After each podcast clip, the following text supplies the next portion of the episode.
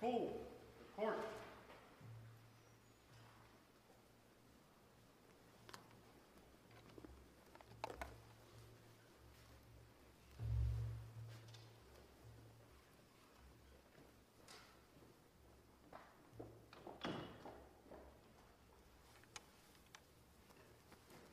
Bonjour, je vous prie de vous asseoir.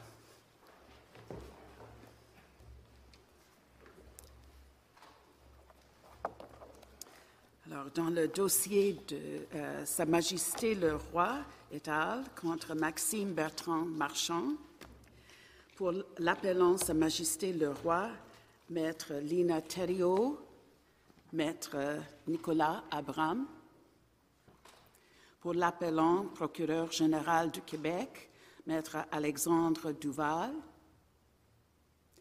à Maître Michel Déhomme, Maître Sylvain Leboeuf, Maître Julie euh, Da Silva, pour l'intervenante directrice de poursuite pénale, Maître Julie Laborde, Maître François Lacasse.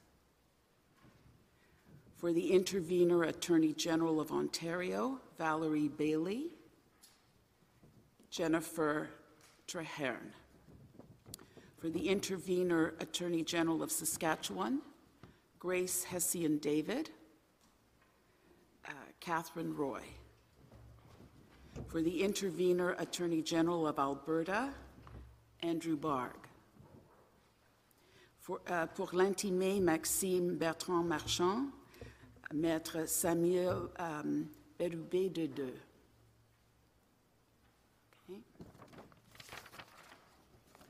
For the Intervenor Nunavut Civil Liberties Association, uh, Christine Renault, Louis Nicolas Coupal Schmidt, and Victor Chavoulot. For the, pour l'intervenante Association québécoise des avocats et avocates de la défense, Maître Hugo Casey. For the Intervenor Barbara uh, Schleifer, um, Schleifer Commemorative Clinic, um, Nea Chug. A, and for the intervener, Independent Criminal Defense Advocacy Society, Caroline Zanini. Maître Thériault.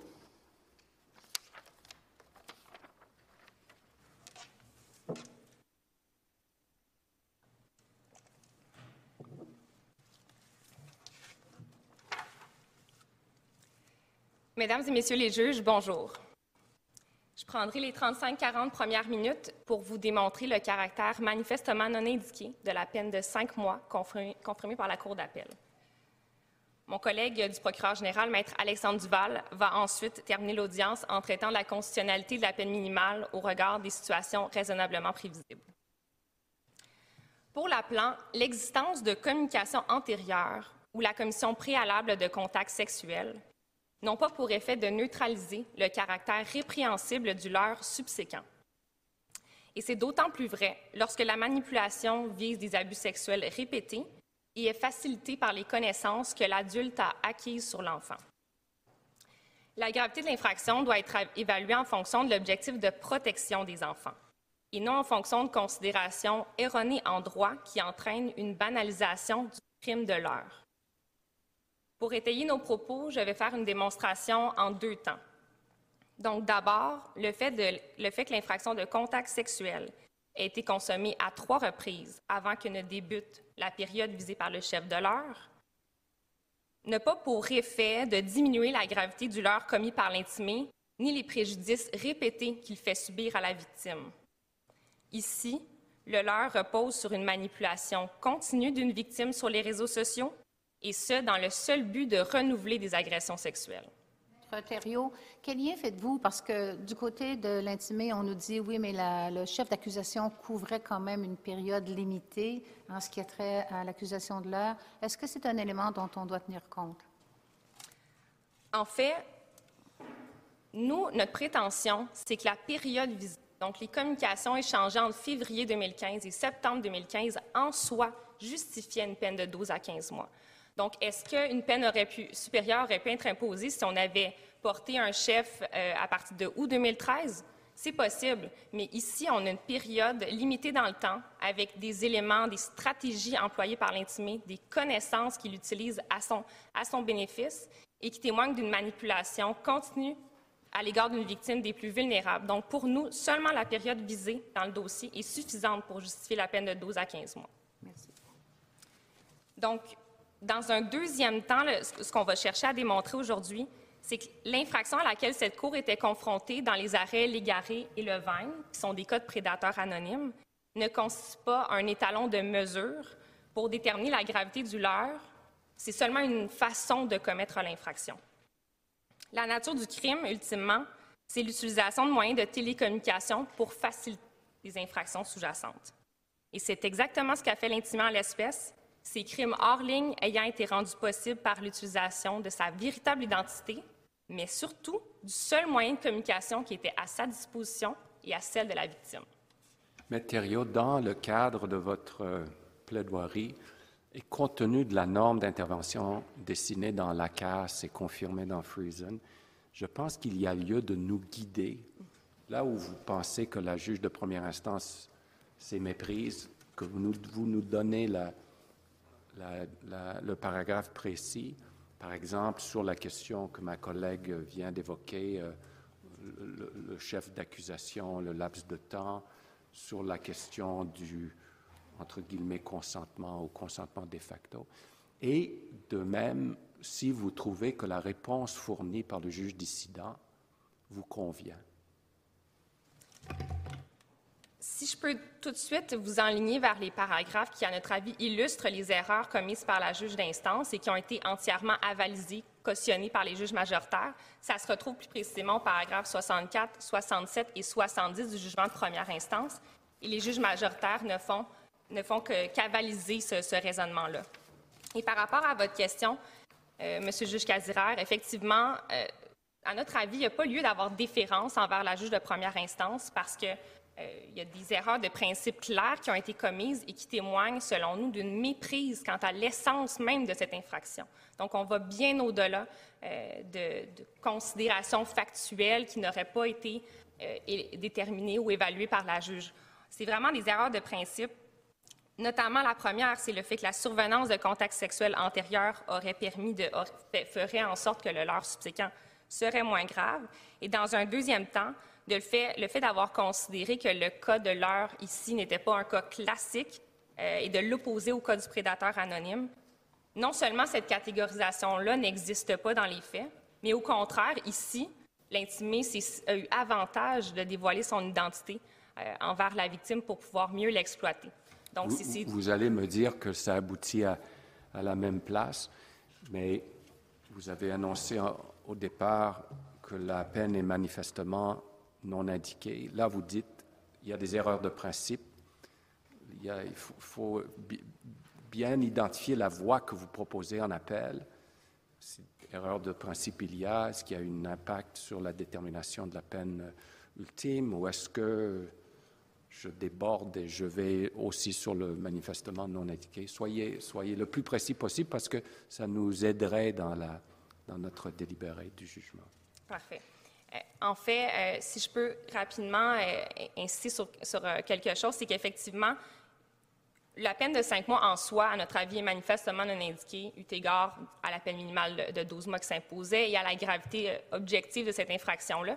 Mais ici, l'objectif du présent pourvoi pour nous est surtout d'insister sur les erreurs de principe qui témoignent d'une compréhension erronée de l'infraction. Donc, c'est notre objectif premier dans le cadre du présent pourvoi, c'est d'insister sur ces erreurs de principe-là parce qu'on on, pense que ça pourrait avoir un effet euh, plus large sur d'autres leurres qui seraient commis par des prédateurs, euh, par des délinquants plutôt d'une génération euh, moderne et, c'est ce danger-là qu'on cherche à, prévenir pour l'avenir.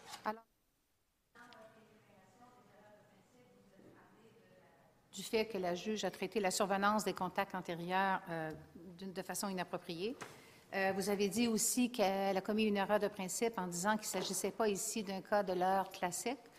Est-ce que son utilisation du mot consentement, euh, vous mettez ça dans la catégorie erreur de principe? Qu'est-ce qu'on doit faire avec ça? On pense que l'emploi du terme a déjà consenti, donc la référence au consentement, et également le vocabulaire employé pour qualifier les, relations euh, à caractère sexuel, ou plutôt les, contacts sexuels, ce soit le terme escapade sexuelle, a pour effet de miner entièrement la, gravité de ce crime-là, de normaliser une conduite qui n'a pas lieu d'être. Et pour nous, ça se reflète dans la première erreur de principe, c'est-à-dire de tenir compte de, crimes sexuels antérieurs pour, pour figer dans le temps cette gravité-là.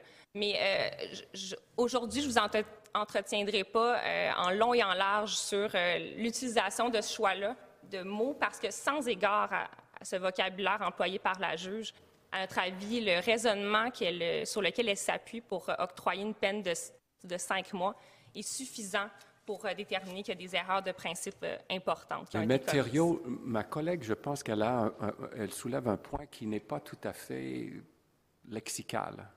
C'est-à-dire, oui, la juge a peut-être utilisé un langage qui euh, banalise ou qui, ne met pas en relief le sérieux du comportement euh, en question. Mais l'idée du consentement, ça c'est conceptuel, c'est pas lexical. C'est-à-dire, un enfant ne peut pas donner un consentement. Alors, est-ce qu'on ne peut pas dire, je fais suite du commentaire de la juge Côté, qu'il y a là signe d'une erreur de principe et non pas juste un choix malheureux de mots, là? Effectivement, c'est ce qu'on a plaidé dans le mémoire. C'est en soi le fait de référer à un consentement, comme cette cour le rappelait dans l'arrêt Friesen, c'est une erreur de principe, que ce soit considéré comme un facteur atténuant ou même un facteur pertinent de la détermination de la peine. Et que dites-vous de l'expression consentement de facto qu'on voit dans la jurisprudence? Le consentement de facto, à notre avis, contrairement à ce que les juges majoritaires prétendent, ne peut même pas être considéré comme un fait chronologique, donc un fait pertinent dans la trame factuelle. Et c'est ce qui est problématique ici. La juge en a tenu compte pour déterminer que le leurre subséquent, qui a été euh, perpétré par l'intimé avait une importance ou une gravité moindre parce que la victime, en quelque sorte, a déjà été leurrée ou que le tort a déjà été fait. Alors, comment décrire pour un crime d'attouchement l'attitude de la victime dans un cas comme, comme le nôtre? Parce que ah, je pense qu'il y a lieu de parler avec précision dans la mesure où le législateur dit c'est un enfant, un enfant ne peut pas donner un consentement, un consentement vu dans, de la perspective du, euh, du droit de, portant sur l'agression sexuelle et des, infractions connexes, comment faire pour, aider les tribunaux à bien décrire le, les circonstances? Voyez-vous, ça c'est pour dresser le, vous dites si bien, bon, on va, c'est la nature de l'infraction qui dicte l'analyse qui doit suivre. Comment faire? La notion de consentement, euh, malheureusement, encore aujourd'hui, est utilisée par les tribunaux euh, pour décrire une dynamique entre un, accusé et une victime. Et à notre avis, et comme, comme on le plaît dans le mémoire, c'est une, utilisation qui devrait être dénoncée. La Cour d'appel, dans l'arrêt Bergeron d'ailleurs, euh, décrit cette, cette, cette dynamique-là entre un accusé et une victime et ce qu'elle dit, c'est que c'est pas parce qu'une victime semble consentir ou semble euh, s'adonner euh, librement à des contacts de nature sexuelle avec un adulte que c'est moins préjudiciable. Au contraire, c'est à l'adulte qui revient d'empêcher que cette relation-là euh, d'apparence, d'apparence amoureuse se poursuive, parce que les préjudices à l'égard d'une victime peuvent exister au moment de l'infraction, mais également peuvent se répercuter ou peuvent se présenter dans un avenir plus lointain. D'ailleurs, cette Cour l'a reconnu dans l'arrêt Friesen. Donc, pour nous, c'est toujours à l'adulte que revient cette décision-là de mettre fin à une relation qui est illégale. Ici, au contraire, plutôt que de mettre fin à la relation, l'intimé a exploité les vulnérabilités, a exploité le fait que la jeune victime était déjà éprise de lui et a tablé sur ces connaissances-là de, son, attachement et de, des vulnérabilités, des difficultés qu'elle vivait pour poursuivre la relation. Donc, d'une part, c'est problématique qu'un accusé profite euh, de, l'attachement d'une jeune victime, mais dans le cas présent, c'est encore plus manifeste qu'il le, le, fait consciemment. La victime se sent utilisée, se sent exploitée et lui en fait part. Et lui va chercher à reproduire des agressions sexuelles pour pouvoir euh, assouvir ses propres besoins sexuels, donc au détriment de, de, la victime. Et euh, je ne sais pas si je réponds bien à votre question.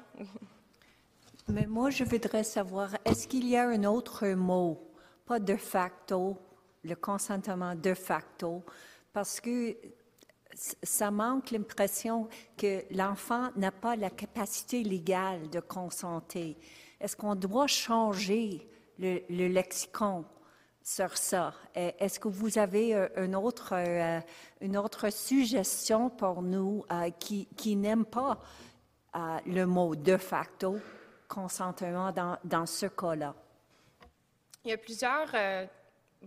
plusieurs. termes qui sont utilisés par la jurisprudence. Parfois, on parle de participation.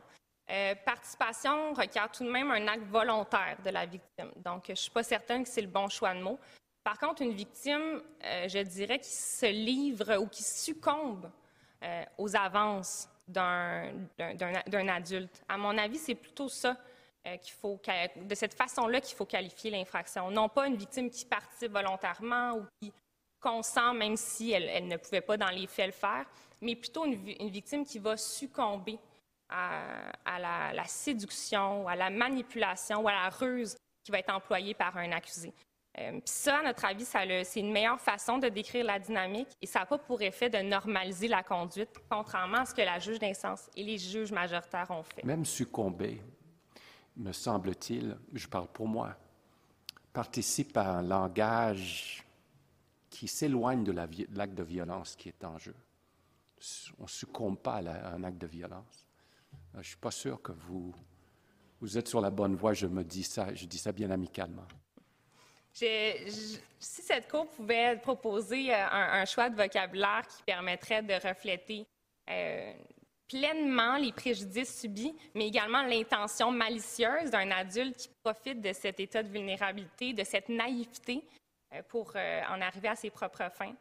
J'en serais la première heureuse. Je n'ai pas nécessairement la terminologie adéquate, mais ce que je sais, c'est qu'effectivement, le fait de, de dire qu'une victime consent participe volontairement, se livre à des, gestes de nature sexuelle n'est pas approprié pour refléter pleinement le, le, caractère répréhensible de cette violence-là à l'égard d'enfants qui se perpétue encore aujourd'hui et de plus en plus en ligne envers les enfants. En fait, on pourrait dire que la réaction de l'enfant victime euh, est tout à fait non pertinente pour euh, évaluer euh, la conduite de l'accusé quand je dis la réaction de l'enfant est non pertinente au niveau, euh, là, on, joue sur les mots participe, euh, consent, consentement de facto, mais finalement, que l'enfant, l'enfant ne peut pas consentir. Donc, c'est un élément qu'on ne doit pas considérer.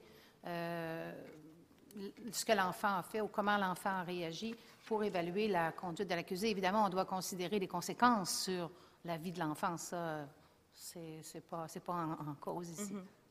Je pense effectivement que la réaction euh, serait une bonne façon de, serait une bonne façon d'envisager la chose parce que contrairement au, juge majoritaire qui, en, ce consentement-là comme un simple fait chronologique, euh, c'est pas un fait, chronologique quand le consentement sert à perpétrer des infractions et est à la base même de l'infraction. Donc, l'âge de la victime, le fait que c'est un enfant vulnérable, c'est de l'essence de l'infraction. Donc, ça ne peut pas être un fait qui est utilisé dans la trame factuelle pour banaliser la gravité du crime et pour diminuer la culpabilité morale de l'accusé. Si j'en viens à la première erreur commise par les juges majoritaires, à notre avis, et qui euh, donne suite aussi à l'échange qu'on vient d'avoir sur le consentement, le consentement ou plutôt la réaction d'une victime, c'est que le libellé du 172.1, lui, ne, précise pas que des communications doivent être faites dans le but d'initier un premier contact. Parce qu'on se rappelle, la première erreur, c'est d'avoir tenu compte de la survenance, de contacts sexuels antérieurs pour diminuer la gravité du leurre qui est subséquent. que ce soit des communications qui précèdent le premier événement de contact sexuel ou ceux qui mènent au quatrième événement de contact sexuel, comme c'est le cas en l'espèce, le caractère blâmable demeure. Le législateur, lui, cherche à criminaliser toute communication qui vise à faciliter les contacts sexuels. Ici, on a un intimé, l'intimé qui, à travers les communications échangées entre février 2015 et septembre 2015, cherche à préparer ou à jeter les bases pour faciliter la, commission d'une ultime, euh, ultime infraction de, de contact sexuel. Le leurre n'est pas un accessoire, c'est un crime en soi qui est entier et à notre avis, de considérer que des événements ou qu'une matérialisation d'infraction, c'est de nier son caractère distinct et c'est de nier tout le préjudice que ça peut, encourir et à quel point ça facilite la commission d'infraction par des adultes. Donc, chaque conversation ici, à notre avis, témoigne d'une intention renouvelée de l'accusé de manipuler euh, la victime et également contribue à sa revictimisation. Il y a un parallèle intéressant qui a à faire avec euh, le paragraphe 133 de l'arrêt Friesen, donc c'est à l'onglet 5, qui nous dit que chaque incident additionnel est le reflet d'un choix continu et renouvelé de faire subir de la violence sexuelle à un enfant. Ce paragraphe-là, à notre avis, reflète exactement ce que l'intimé ou la conduite de l'intimé dans le présent dossier.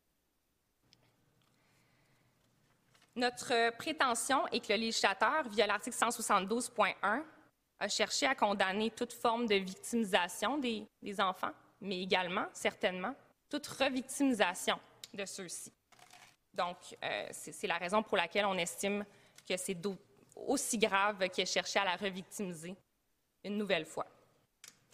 Un autre paragraphe, puisque vous êtes dans l'arrêt Friesen, qui, qui nous apparaît important de souligner, c'est le paragraphe 125. Celui-ci vient nous dire que c'est assez fréquent dans les cas de l'heure où une relation s'échelonne sur plusieurs mois, par exemple, que la manipulation psychologique sert à faire progresser une relation de confiance au fil du temps. Donc, qu'il y ait eu survenance de contact sexuel antérieur n'est pas important, puisque dans la période du chef, donc les faits que vous avez devant vous aujourd'hui et pour lesquels on cherche à sentencier l'intimé, témoigne de cette manipulation-là continue, donc des connaissances qu'il a utilisées sur la victime, de l'exploitation de sa vulnérabilité, des stratagèmes qu'il va répéter. Donc, il va chercher à venir, par exemple, à chercher à mi-chemin euh, sur le trajet d'autobus entre la famille d'accueil et le centre de réadaptation, sachant que cette stratégie a déjà fonctionné par le passé. Et là, je vous parle des contacts sexuels, les faits qui ont été retenus par la juge. Donc, il va répéter ces stratagèmes-là pour une nouvelle fois en arriver à ses fins. Donc, est-ce que la survenance des crimes antérieurs devrait faire en sorte que cette manipulation-là répétée est pour le moins importante ou diminuée? À notre avis, ce n'est pas le cas. Plus les propos de l'intimé sont insidieux, visent à piquer la curiosité ou l'immaturité sexuelle d'un enfant, plus euh, le comportement cherche à diminuer les inhibitions. On le voit ici, par exemple, quand il lui demande des photos compromettantes sur euh, Snapchat. Plus ça vise à apaiser les inquiétudes et l'anxiété de l'enfant pour vaincre ses hésitations, ses réticences. Par exemple, quand elle, dit qu'elle a peur, elle craint les conséquences si elle arrive en retard au centre de réadaptation. Donc, plus son comportement cherche à exploiter les vulnérabilités d'une victime, plus il est clair, à notre avis, que la manipulation prend une place importante dans la commission du crime et donc dans la période visée par le chef d'infraction ici. Et le droit imposant, à notre avis, à la Cour d'appel d'examiner le leurre commis en fonction des caractéristiques qui lui étaient propres, donc qui étaient devant elle. Mais chaque communication n'est pas moins blâmable que la précédente.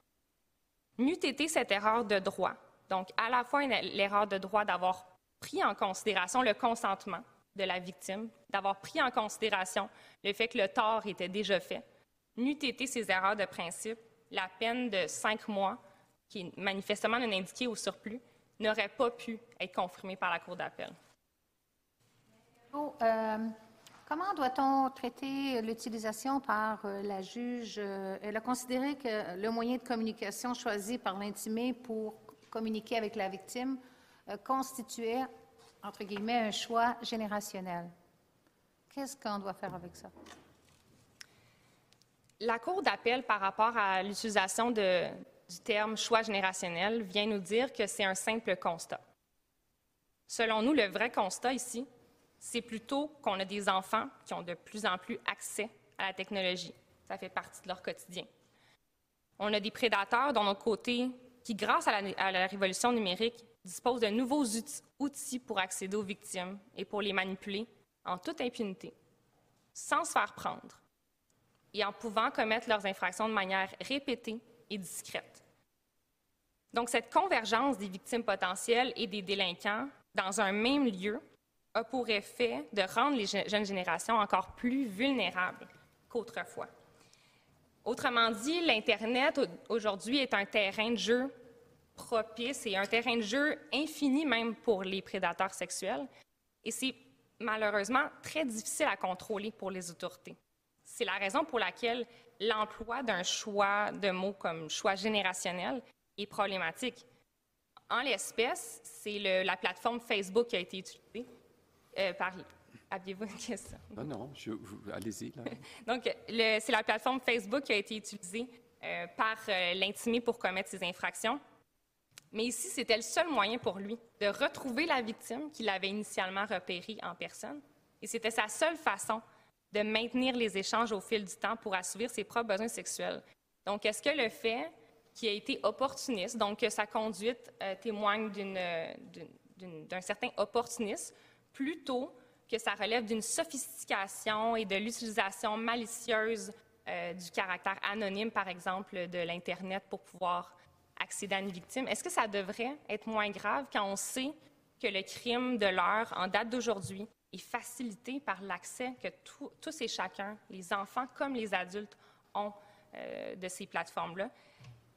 Et selon nous, la facilité avec laquelle l'infraction peut être commise et la fréquence de cette infraction et son étendue sont tous des facteurs qui indiquent la nécessité pour cette Cour de dénoncer et condamner tout aussi fermement des façons plus modernes, peut-être, de commettre l'infraction que c'était le cas en 2002 au moment d'introduire euh, le crime de l'heure dans le code criminel. Je peux juste demander une question au sujet du, mémoire des, des, intimés. Donc, si on regarde à la page 12, l'entête dit l'émotion reliée à la participation de la victime au contact sexuel au moyen de télécommunication en cause et à l'absence euh, des faux profils n'ont en aucune incidence sur la peine imposée. Donc, euh, pourrais-tu juste nous donner ton point de vue à ce sujet? Simplement pour être certaine, c'est à quel paragraphe que vous me référez? C'est juste en haut du paragraphe 29, c'est l'entête qui s'ensuit. Donc, eux disent plus ou moins dans leur mémoire que nous parlons de la question de consentement, un mot qu'on n'aime pas, puis l'absence du faux profil, etc., avec la communication. Eux disent que le tout n'a pas un impact sur la peine imposée. Puis j'aimerais juste vous entendre à ce sujet. Donc, l'erreur qui a été commise par les juges, c'est d'avoir cherché à sanctionner un comportement et à sentencier un, accusé en fonction de ce qu'il n'était pas, plutôt qu'en fonction de ce qu'il est.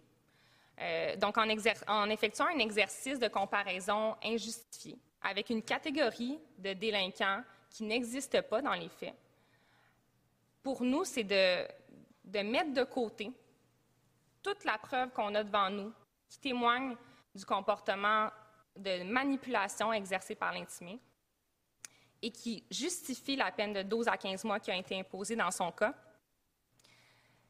Ce n'est pas, euh, pas des facteurs comme l'anonymat ou le fait qu'il a préalablement rencontré sa victime en personne qui, euh, qui vont faire en sorte que le comportement ne sera pas blâmable. Donc, c'est peut-être des facteurs qui pourraient ajouter à la peine dans d'autres circonstances. Mais dans le cas qu'on a, la responsabilité criminelle de l'intimé, elle est entière. Et même, je vous dirais que le fait qu'il connaissait la victime a eu pour effet plutôt de faciliter l'accès qu'il a eu à la victime parce que la décision qui a, été prise par l'intimé de ne pas cacher son identité était dicté par les circonstances et pour réaliser les contacts sexuels, il n'avait d'autre choix que de dévoiler sa véritable identité. Donc, le leurre en vase clos, lui, justifiait une peine de 12 à 15 mois. Le fait euh, d'avoir considéré plusieurs facteurs comme l'absence d'anonymat, euh, le choix générationnel, le, le, fait qu'ils se sont rencontrés en personne auparavant, de dire que ça n'a eu aucun impact sur la peine, à notre avis, et, reflète, pas la preuve qu'on a devant nous. Euh, donc, c'est ce que je vous dirais. Je ne sais pas si j'ai bien répondu à votre question.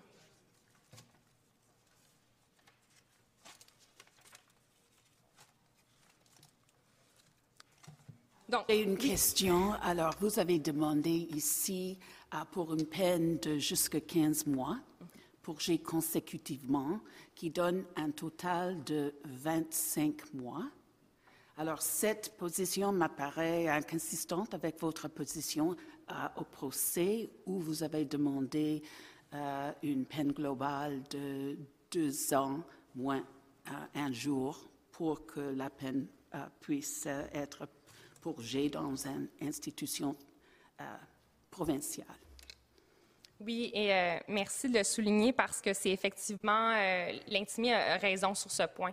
On a toujours réclamé une peine de deux ans moins un jour et devant vous, aujourd'hui, c'est la même peine qu'on va réclamer. Donc, c'est important pour nous que la peine consécutive soit imposée pour refléter pleinement le caractère distinct de cette infraction et l'intérêt sociétal distinct que ça, ça, ça protège. Mais effectivement, ce n'est pas une peine de 25 mois qu'on vous demande, c'est plutôt une peine de deux ans moins un jour euh, en, pas conformité. exactement ce que vous avez demandé dans l'ordonnance demandée dans votre mémoire. Alors, nous allons faire. Effectivement, oui. Donc, je, rectifie euh, que contrairement à ce qui est demandé, c'est bel et bien une peine globale de deux ans moins un jour qu'on demande. Et pour en revenir à votre question, M. le juge Casira, par rapport euh, à la solution qui est proposée par le juge le juge dissident. Le juge dissident, au paragraphe 29, au paragraphe 45, donc quand il reconnaît que la juge a minimisé indûment la gravité objective et subjective de l'infraction et que le, comportement de l'intimé témoigne d'une manipulation continue d'une victime vulnérable dans un contexte d'exploitation sexuelle, il en arrive à une peine, une fois la proportionnalité appliquée, une peine globale de 12 mois. Donc, son raisonnement, à notre avis, est conséquent avec nos arguments. Mais c'est sur l'aspect, et sur l'aspect consécutif d'ailleurs, il reconnaît que ce, type de crime devrait mener à une peine consécutive.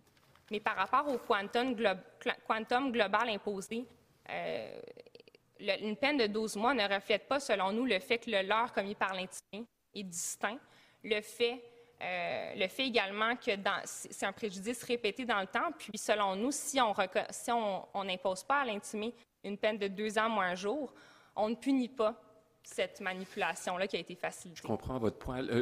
vous vous imaginez, euh, vu de la perspective d'Ottawa, quand on regarde le dossier de loin et on voit que vous avez choisi de ne pas porter en appel la peine quant à l'infraction euh, consommé euh, ultime, quoi, euh, qui n'était que 10 mois, et que rendu là, vous demandez 10 à 12, euh, à, 15. On, peut s'en étonner. à première vue, on n'est pas lié par ça, par votre choix. On n'est pas le, caractère distinct, comme vous dites si bien, de l'infraction de l'heure nous incite à faire une analyse distincte de, de, ça. Comment vous proposez-vous à nous de comprendre tout ça? Et je garde en perspective, vous allez ajouter un petit mot sur la question du sursis. Euh, le deux mois qui resterait, euh, le juge l'évêque a dit, bon, ben deux mois, compte tenu de la jurisprudence, la situation personnelle de, euh, de l'intimé, on est mieux de, rentrer au bercail. Alors, euh, vos commentaires sur les deux points, s'il vous plaît. Sur le premier point, par rapport au fait de ne pas avoir porté en, appel la peine de 10 mois imposée sur le chef de contact sexuel. C'est d'aucune façon de reconnaissance de notre part que cette peine-là de 10 mois, elle est juste et appropriée. Toutefois, on demandait en première instance une peine de 12 mois. Donc, c'est seulement un- une différence de deux mois par rapport à la peine qui était réclamée, qui a été imposée par, euh, par la juge d'instance et, plutôt euh, pas portée en appel. La norme, donc le critère de la peine manifestement indiqué, il est certain qu'il y a des erreurs de principe qui ont été commises, mais on a fait un choix de miser sur l'infraction de l'heure parce que les véritables erreurs de principe qui ont été commises, à notre avis, sont dans l'analyse sur le chef de l'heure et non dans la- l'analyse sur les contacts sexuels qui, elle, reflète pleinement le, caractère répréhensible des gestes commis par l'intimé. Et aussi, la peine qu'on a réclamée, c'est tout de même à l'ère pré-Friesen. Donc, c'est sûr que depuis, il y a eu une période d'apprentissage par les avocats, par les juges. Euh, Est-ce qu'en date d'aujourd'hui, une peine supérieure pourrait être réclamée? Certainement. Par contre, euh, la, la peine de 12 à 15 mois et la peine de 10 mois doivent être... il faut garder à l'esprit que ces deux peines-là, on les a toujours envisagées comme étant des peines consécutives. Donc, c'est l'erreur de ne pas avoir imposé la consécutivité et l'erreur de, ne- pas avoir donné pleinement effet euh, à la portée du leurre ici, qui, selon nous, devait être rectifiée, corrigée par la Cour d'appel et non pas la différence d'une peine de deux, mois imposée qui, de toute façon, ne rencontrait pas la norme manifestement non indiquée. Et par rapport à votre deuxième point sur la réincarcération, ici, euh, j'imagine, euh, si j'ai bien compris le sens de votre question sur le sursis, c'est par rapport à la réincarcération. Donc, selon nous, la gravité du crime justifiait une peine de 12 à 15 mois consécutive. Donc, vraiment pour refléter le caractère distinct. Ce n'est pas un reliquat de deux mois, contrairement à la solution pro- proposée par le juge d'instance, mais plutôt un reliquat de 14 mois. Donc, la gravité du crime en soi est un élément important à considérer pour la réincarcération et pourrait être déterminant ici dans la décision de réincarcérer. Par contre, ce que je vous dirais aujourd'hui, après avoir lu le mémoire de l'intimé, qui témoigne du cheminement effectué par l'intimé, après avoir lu les motifs de cette cour dans l'arrêt Hillback, où on parle des retards dans l'instance, euh, devant vous aujourd'hui, je vous dirais que je je ne suis pas certaine que les intérêts de la justice militent en faveur de la réincarcération, notamment en raison du délai qui s'est écoulé depuis le plaidoyer culpabilité, donc le 29 août 2017. Et aujourd'hui, euh, l'audition qui se tient le 15 février 2023, un, l'arrêt sera rendu, il faut peut-être attendre encore plusieurs mois, qui sait? Donc, tous ces retards qui ont été causés dans l'instance, euh, à notre avis, ne militent pas nécessairement pour une réincarcération de l'intimé, mais ce n'est pas une reconnaissance que la gravité du crime ici est la moindre. Aucunement. Est-ce que le principe de totalité est pertinente? La totalité, vous êtes euh, conscient de ce concept? Oui.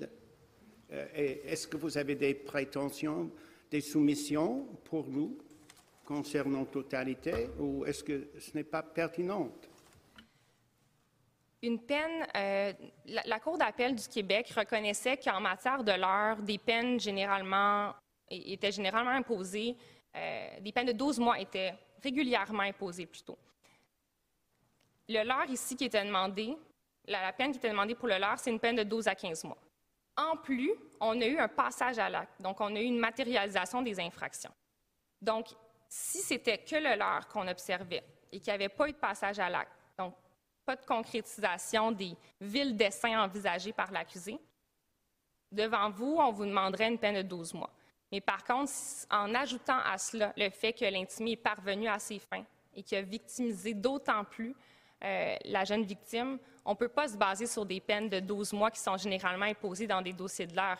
Il, il faut aller bien au-delà. Et le principe de proportionnalité commande qu'on impose une peine de deux ans moins un jour, mais qu'on la, garde en deçà d'une peine de pénitencier fédéral euh, pour tenir compte de- des circonstances de l'infraction. Mais totalité, c'est un aspect de proportionnalité. C'est inclus dans le, euh, principe de proportionnalité plus large. Mais à mon avis, c'est un euh, problème que vous euh, vous n'avez pas euh, adressé euh, ce principe. Euh, je- effecti- euh, on n'a pas fait le, cheminement en trois étapes de, la, totalité. Mais nous, ce qu'on, demande à la première étape, c'est qu'une peine de 12 à 15 mois soit imposée. À la deuxième étape, que le caractère consécutif soit ordonné pour refléter euh, que l'infraction de, de l'heure est un crime distinct. Et à la troisième étape, par rapport à la proportionnalité, à- donc le, principe de totalité de la peine imposée, euh, si on, y va avec une peine de 12 mois, telle que suggérée par l'intimé, le, pardon, par le juge dissident, on va nier euh, ou on va, diminuer le préjudice qui a été subi par la victime et euh, qui témoigne d'une- d'une d'une banalisation, de méprise de l'infraction de l'heure. Euh, c'est pas un crime secondaire, c'est pas un crime qui est moins grave que les contacts sexuels. La, gravité objective, elle est la même.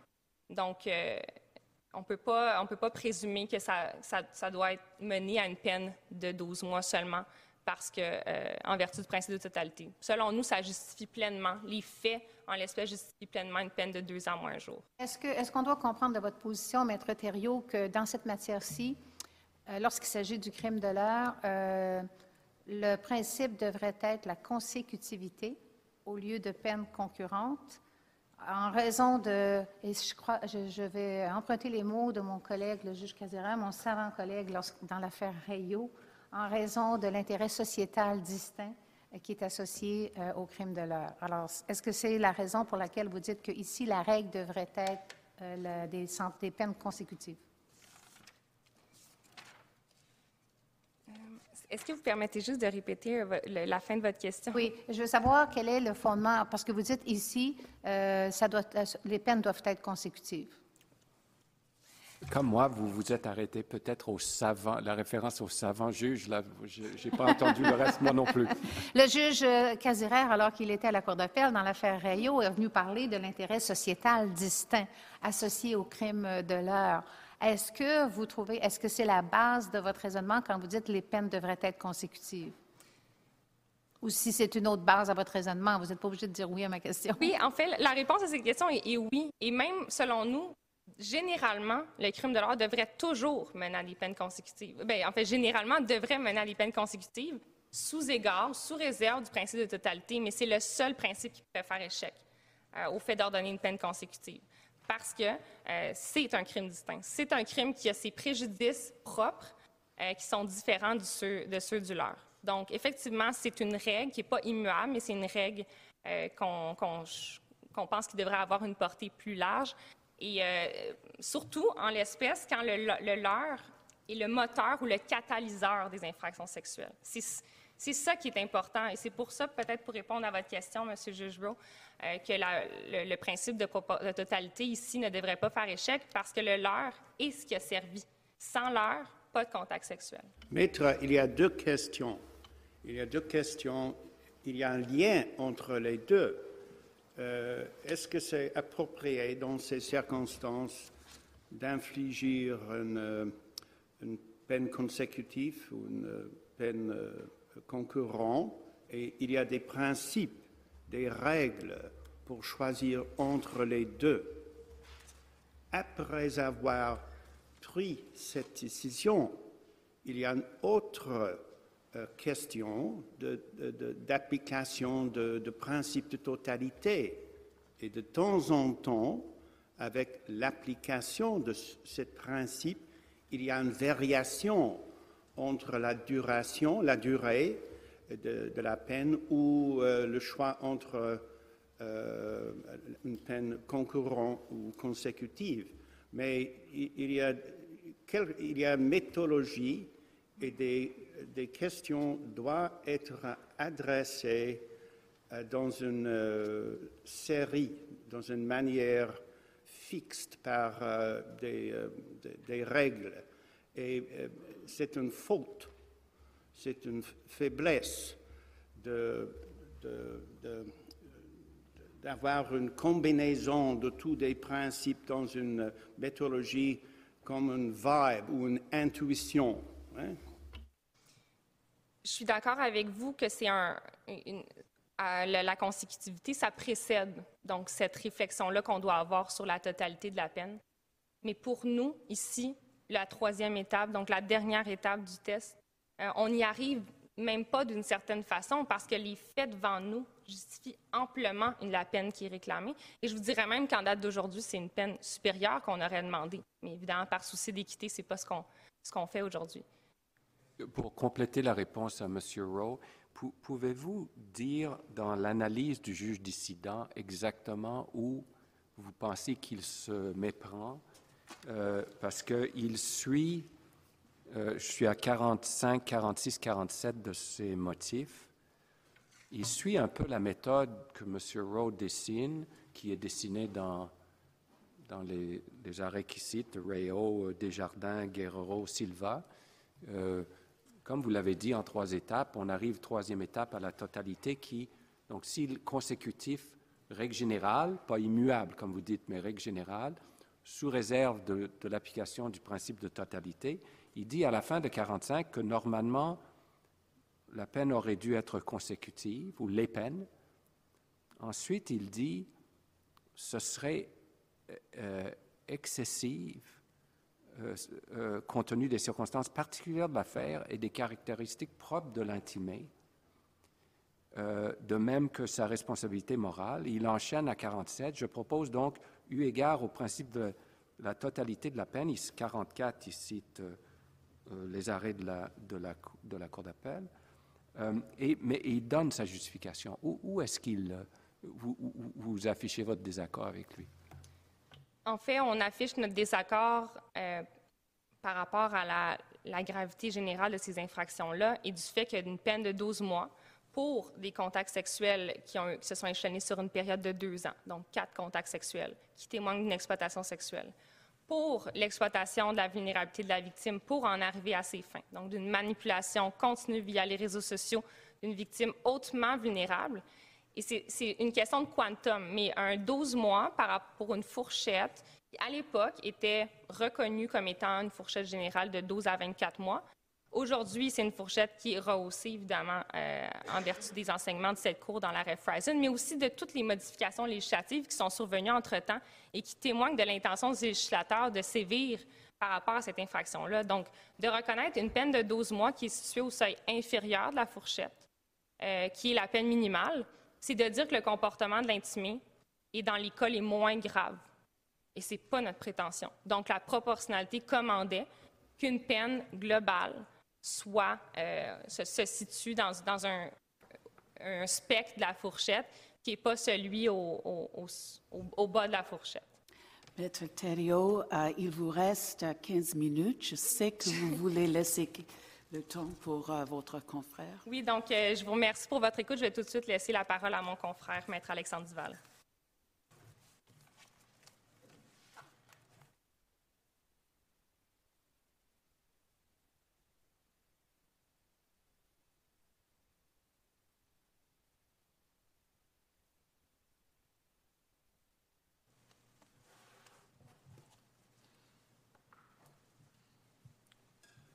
Bonjour, Mesdames les juges, Messieurs les juges. Vu les arrêts euh, Hills et Hillback, vous m'entendez moins bien, excusez-moi, Monsieur le juge Cassera.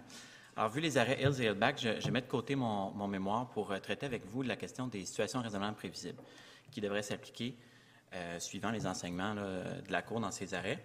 Et Maître Duval, je ne vais pas vous interrompre, mais vous, parlez, vous allez traiter seulement des situations hypothétiques. Spécifiquement, bien, pour, moi, la juge Côté, ça va de soi que 12 mois n'est pas cruel inusité pour euh, l'intimer. OK. Alors, donc, ici, on a la première juge qui a dit que c'était pas cruel et inusité pour, qui a dit que c'était cruel et inusité pour l'intimer, en disant parce que la, sentence était cinq mois, puis vu que la peine minimale est 12 mois, elle a juste fait l'opération mathématique. Euh, donc, vous nous ferez, et la Cour d'appel, la majorité de la Cour d'appel l'a confirmé là-dessus.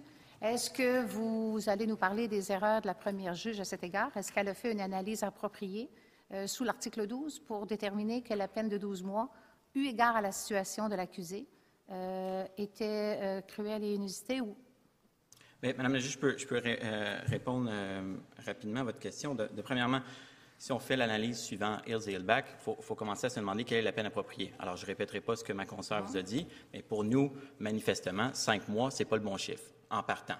Donc, aussitôt qu'on arrive ou qu'on modifie le chiffre et qu'on arrive à 12 mois ou plus, ça règle de facto la question de, la deuxième étape. Ça va de soi que 12 mois par rapport à 12 mois, c'est- pas cruel. Si vous n'intervenez pas sur la peine et que vous considérez que le 5 mois euh, pas manifestement non indiqué, on passe à la deuxième étape. Je soumets ici que suivant euh, les arrêts Hill et Hillback, le 5 mois par rapport aux 12 n'est pas cruel. Il y, a, manifestement des erreurs dans le jugement de la Cour du Québec réitérées par la Cour d'appel. Et en fait, et en tout respect, il n'y a pas d'analyse constitutionnelle. Il ne faut que constater l'écart et simplement arriver à la conclusion que c'est, cruel. Et là, si on applique les trois critères de, Hills et Hillback, je pense que vu, et plus particulièrement le, le dernier, il manifeste que sur l'effet purgé plus longtemps une sentence de prison va avoir un effet important, c'est pas nié, mais c'est également, on tient compte aussi de la réhabilitation. 12 mois par rapport à 5, la réhabilitation est toujours présente, est toujours possible, elle n'est que, retardée. Et euh, au niveau de, la sanction et des objectifs, ici, vu la gravité de l'infraction, vu, vu le choix du législateur de mettre l'accent sur la dénonciation, la dissuasion, l'article 718.01, je pense que ça justifie amplement que le législateur mette des peines minimales sévères pour ces infractions-là qui, qui portent atteinte aux valeurs de la société canadienne, soit la protection de nos enfants, surtout dans un contexte où il y a toujours un, risque important de préjudice. Alors, si vous n'intervenez pas sur la peine, je pense que le 5 mois par rapport à 12 ne, devrait pas euh, atteindre le standard constitutionnel du exagérément disproportionné. Mais dans l'arrêt Hills, euh, nous affirmons que la rigueur de euh, processus accusatoire est la meilleure façon de mettre euh, à l'épreuve les hypothèses euh, raisonnables. Je voudrais savoir, euh, l'intimi avance diverses situations raisonnablement prévisibles potentielles. Donc, certaines ont été mentionnées dans la jurisprudence antérieure et un s'inspire d'un échange d'un matériel pornographique. Acceptez-vous que ces scénarios-là soient raisonnablement prévisibles? Celle spécifiquement, que votre dernière question, euh, celle sur l'échange de matériel pornographique mentionnée au paragraphe 66 du mémoire, non. Selon moi, ce n'est pas une situation raisonnablement prévisible. Elle doit être écartée ou, à tout le moins, modifiée.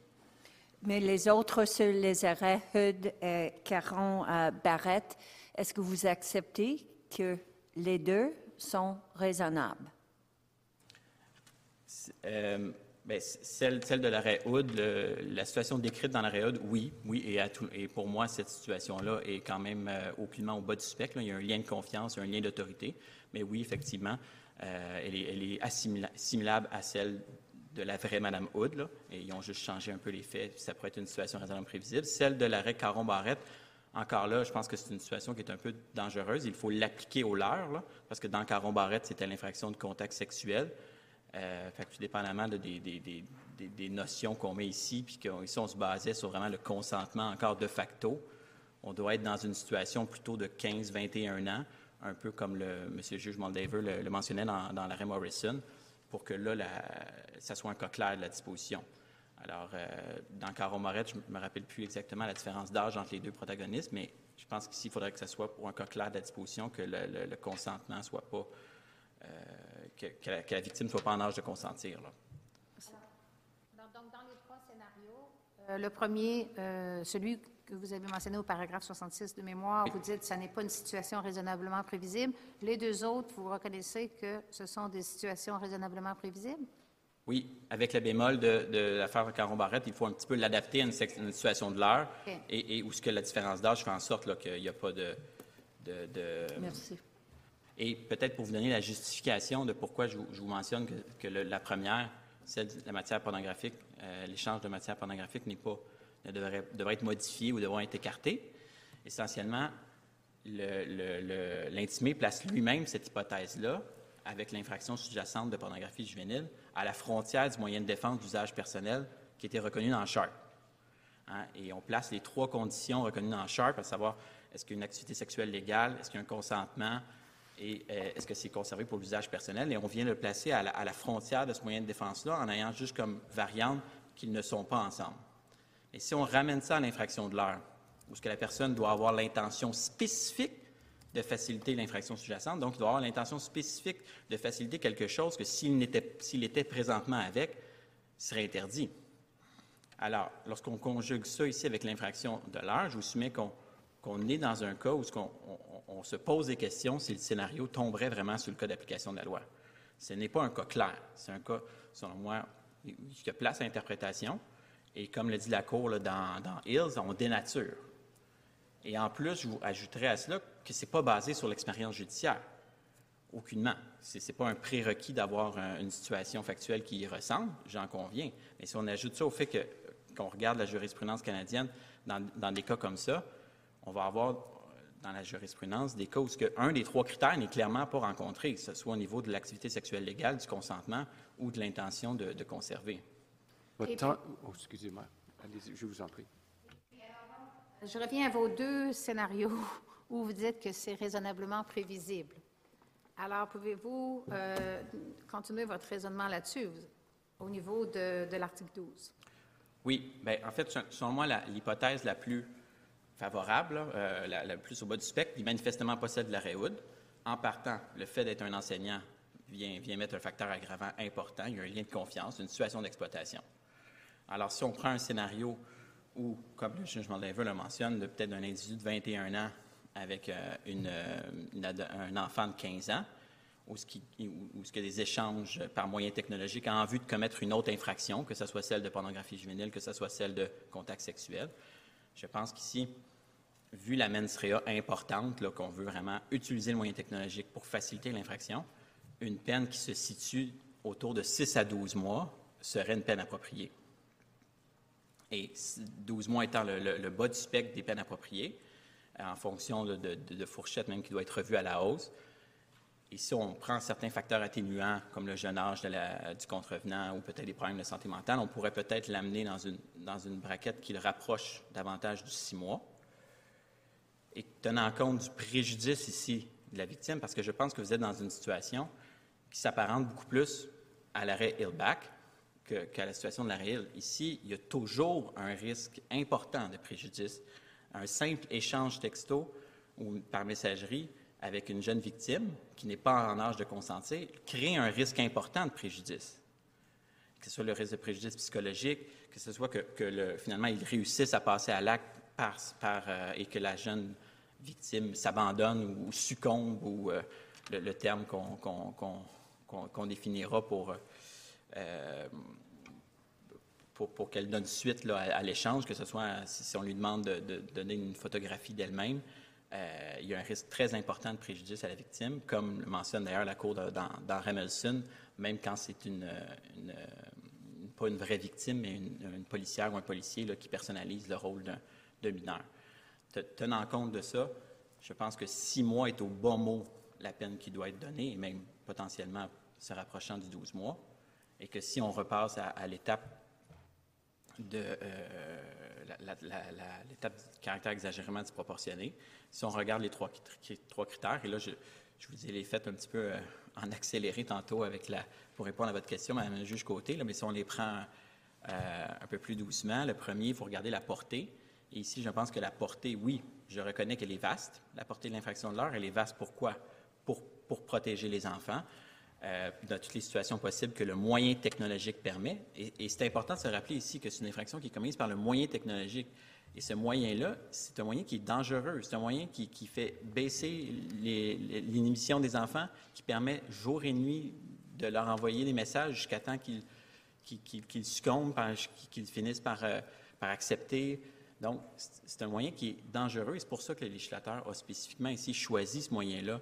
Euh, à, à l'infraction 272.1. Le, le, le, temps file, M. Duval, mais pour faire suite, on, on s'entend pour dire que Friesen a donné un coup de barre à, à ce domaine euh, du droit euh, on, depuis Morrison. C'est-à-dire Morrison n'avait pas l'avantage de, de Friesen. On s'entend aussi, vous évoquez les moyens de, technologiques, que notre compréhension des effets potentiellement néfastes de l'utilisation de l'Internet, qui sont à la base de 172.2, euh, euh, sont maintenant peut-être notre, euh, nos sensibilités sont plus fines. Est-ce que ces changements de donne affecte l'analyse constitutionnelle? Est-ce que la, la, la décision d'Unfreezen et, la, et la, le, le, le, sentiment que nous avons que les, la technologie est peut-être une menace plus importante qu'on ne le pensait même à l'époque, devrait affecter la lecture ou l'application qu'on fait, mettons, de Hills et Hillback, qui bien sûr porté sur des infractions tout autres. Oui, tout à fait. Et, et j'ai bien compris votre question en, fonction du changement par rapport à l'arrêt Morrison et, et qui est venu plus tard. Moi, je pense que certains passages de l'arrêt Morrison, quand on s'appuie sur des cas jurisprudentiels où il y a eu des absolutions qui ont été données, je pense que là, à la lumière maintenant de, la compréhension actuelle, ces cas-là ne sont plus appropriés. Et on peut pas, je ne pense plus qu'aujourd'hui, on peut dire que le bas de la fourchette et des peines d'absolution ou de probation. Oui, il en existe des décisions au Canada qui, ont, donné des probations, mais je ne pense pas que c'est des, des, précédents à considérer. Post-Friesen, si, on suit les enseignements de la Cour, avec toute la compréhension du préjudice psychologique et de l'accent qu'on doit mettre sur la dissuasion et la dénonciation, ces cas-là doivent être écartés. Et euh, avec la compréhension actuelle, même un, court échange texto, pour, reprendre l'exemple du jugement Lever dans Morrison, va amener un risque important de préjudice. Et c'est important ici d'envoyer un message clair, qu'on qu qu met l'accent sur la dissuasion, la dénonciation pour protéger nos enfants.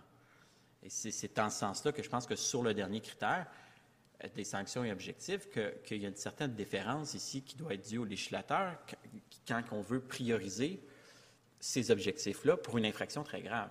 Alors, je ne sais pas, M. le juge Cagera, si j'ai... Ben, L'idée, c'est que le plafond de qu'est-ce qui est moralement blâmable serait identique pour tout le monde, un texto, puis des cas qui sont manifestement plus graves, qu'on rencontre un, seuil minimal de comportement blâmable qui... Est-ce qu'on est un peu comme on l'a, la, la Cour a expliqué dans, dans cette contrepoint entre Hills et Hillback. Est-ce qu'on est rendu là? Je, pense que oui, et je conviens que l'infraction de l'heure va capter des infractions beaucoup plus graves dans certains cas, et, et, que son, son, spectre est très important.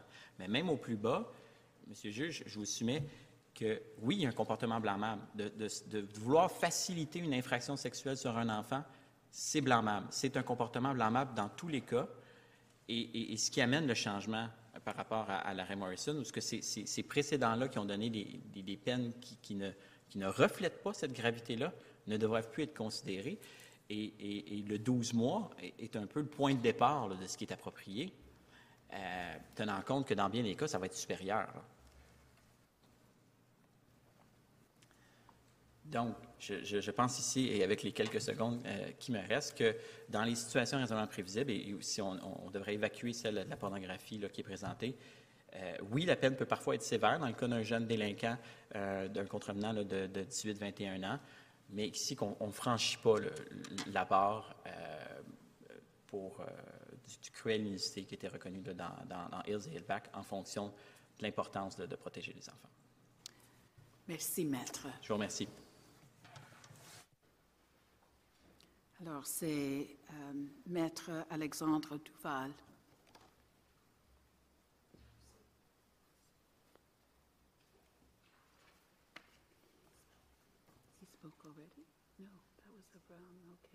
Ah, nous sommes à, OK.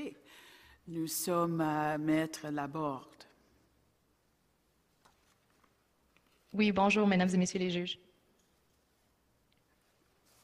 Alors, d'entrée de jeu, au nom de la directrice des poursuites pénales, nous prenons acte des enseignements de la Cour euh, dans Hills et Hillback.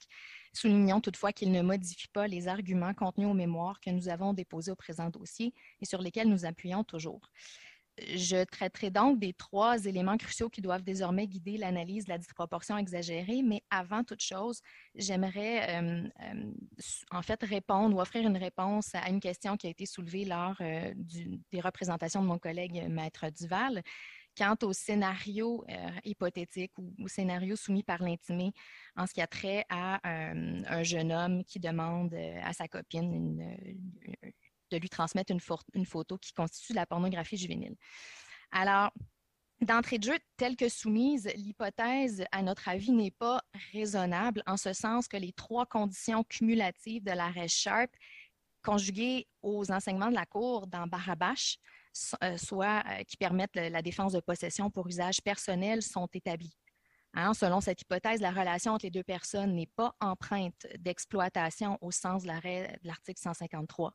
L'adolescente consent à prendre la dite photo et à la transmettre à, euh, à, son copain, au jeune homme, pour son usage personnel seulement. Et finalement, le jeune homme la conserve, selon l'hypothèse, pour son usage personnel uniquement.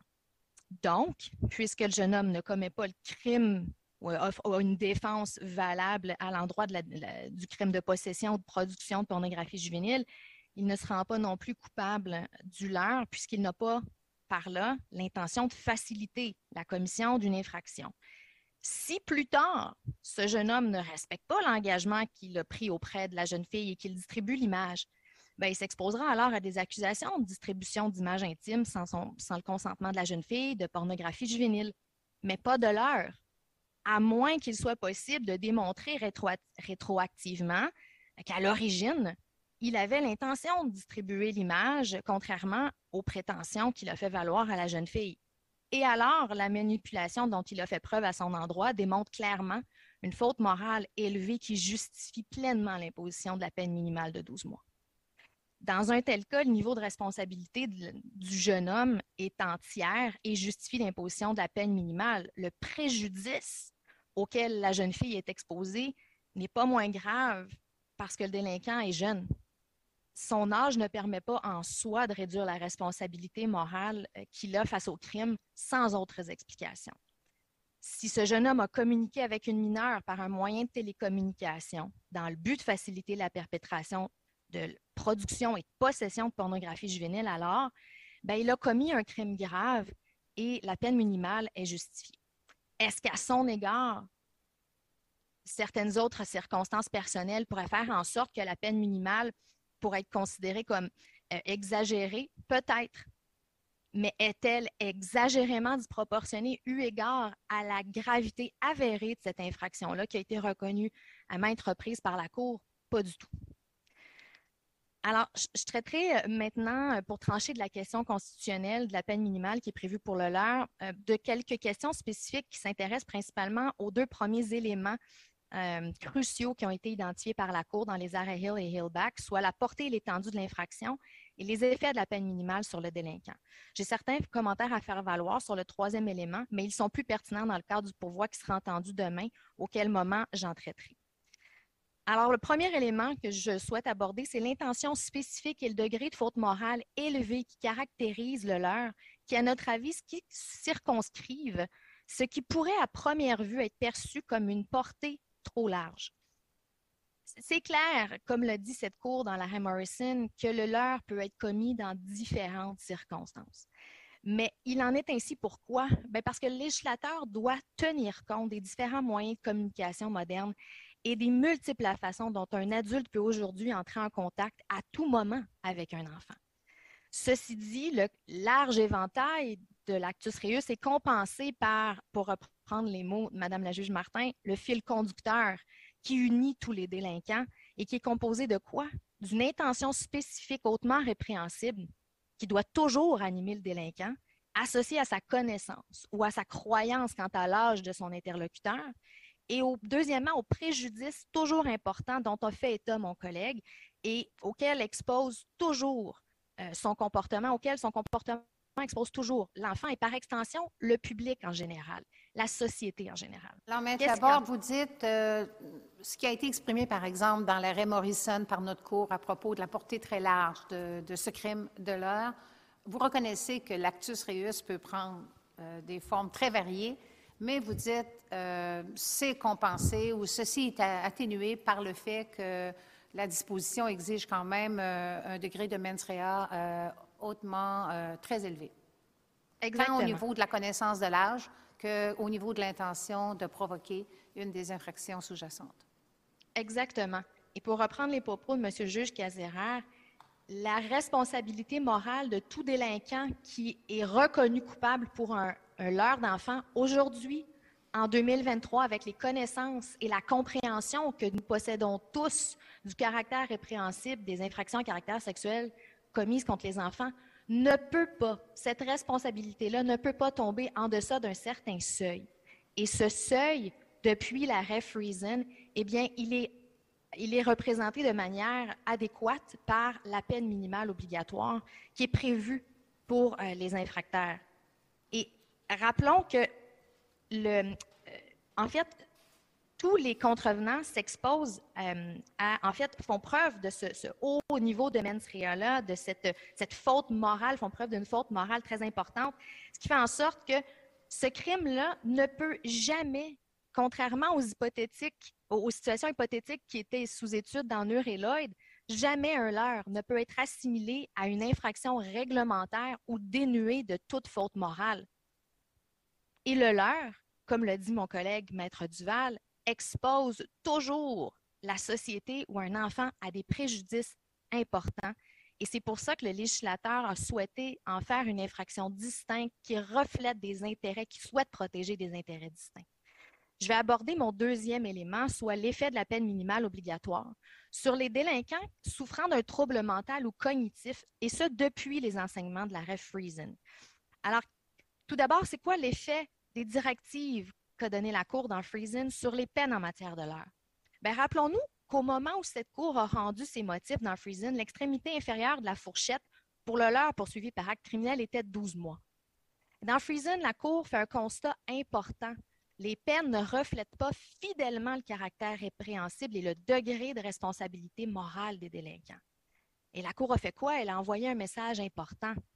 Les tribunaux doivent prendre acte de notre compréhension actuelle de la gravité du leurre et donner plein effet aux initiatives législatives qui visent à protéger les enfants. Comment? En imposant des peines plus sévères. Quel est donc l'effet sur la peine minimale pour le leurre de ces enseignements? On soumet qu'il y en a trois. Premièrement, un peu ce que, je, ce que je vous ai dit d'entrée de jeu, la peine minimale reflète désormais le seuil minimal de gravité de, la, de responsabilité morale qui est requis. Pourquoi? Pour encourir une déclaration de culpabilité. Ce qui veut dire que cette peine devrait être imposée aux délinquants qui présentent des facteurs atténuants ou des circonstances personnelles telles un trouble de santé mentale ou cognitif qui va justifier que le juge s'éloigne à la baisse des fourchettes de peine ou des peines qui seront désormais imposées pour des délinquants qui commettent ce type d'infraction. Rappelons que la durée relativement courte de la peine minimale laisse une place importante aux objectifs correctifs. On parle d'une peine euh, d'une durée provinciale, c'est-à-dire que le juge peut assortir cette peine de mesures probatoires qui va permettre d'encadrer le délinquant dans sa réinsertion sociale et sa réhabilitation. Deuxième effet des directives de la Friesen sur la peine minimale, bien, on peut constater que sa durée ne va pas au-delà de ce qui est nécessaire pour atteindre les objectifs de dénonciation et dissuasion. Visiblement, elle n'est pas suffisante cette durée à elle seule pour les atteindre. Et troisième effet, puisque des peines plus sévères sont désormais requises, eh bien, on peut conclure que la peine minimale exposera peu de délinquants à une période dite supplémentaire d'emprisonnement et que si c'est le cas, eh bien, cette période sera de courte durée. L'effet des directives de, la Cour dans Friesen sur les délinquants qui souffrent d'un trouble de santé mentale, eh bien, D'emblée, on reconnaît qu'il s'agit là de circonstances personnelles dont le juge doit tenir compte, puisqu'elles peuvent influer sur le degré de responsabilité euh, morale du délinquant et que ça peut être un facteur pertinent à la gestion de la peine. Mais on formule le commentaire suivant. En matière de l'heure, le niveau d'intention criminelle requise est élevé. Si le trouble dont souffre le délinquant n'a pas soulevé de doute quant à sa capacité de former une telle intention, ce même trouble ne peut servir à déresponsabiliser le délinquant au point de rendre la peine minimale exagérément disproportionnée à son égard. Je vois que mon temps est écoulé. Je vous remercie. Sous réserve des questions de la Cour, ça termine mes représentations. Merci, Maître. Valerie Bailey. Good morning, Justices. Ontario's submissions will focus on an issue that is engaged, or at least potentially engaged, in both this appeal and HV tomorrow. And the issue is related to the elements of the offense of child luring. Specifically what the Crown is required to prove in relation to the accused's knowledge of the complainant's age when the complainant is a real child as opposed to an undercover officer. And the reason why Ontario is making these submissions is because there have been some statements about this element in these appeals that are incomplete, in that they only address one of the two ways that child luring can be committed. They only address what this court said about the knowledge of age element in Morrison, which was confined to undercover stings. Any comments this court makes on the elements of the offense in the context of these appeals could have significant implications for the law in this area, not only for the interpretation of child luring, but also for other offenses, including sexual interference and invitation to sexual touching. So Ontario is making these submissions to bring the court's attention to this issue and specifically to ask the court not to extend its decision in Morrison beyond the context of undercover sting operations. Starting with the wording of the provision, section 172.1 provides that child luring can be committed in two ways. The first is by communicating with someone who is underage, and the second is by communicating with someone who the accused believes is underage. For the most part, both modes of committing the offense share common elements. They both require the Crown to prove that the accused intentionally communicated by means of telecommunication, and they both require the Crown to prove that this was done for the specific purpose of facilitating the commission of an enumerated offense, which are sexual offenses, human trafficking, or child abduction. And this latter element, the specific purpose to facilitate, is, as my colleague mentioned, a high degree of mens rea. This court described it in Lagar as a subjective standard of fault that helps to ensure that innocent communication will not be unintentionally captured. It's important to note that both modes of child luring require this element to be proved beyond a reasonable doubt.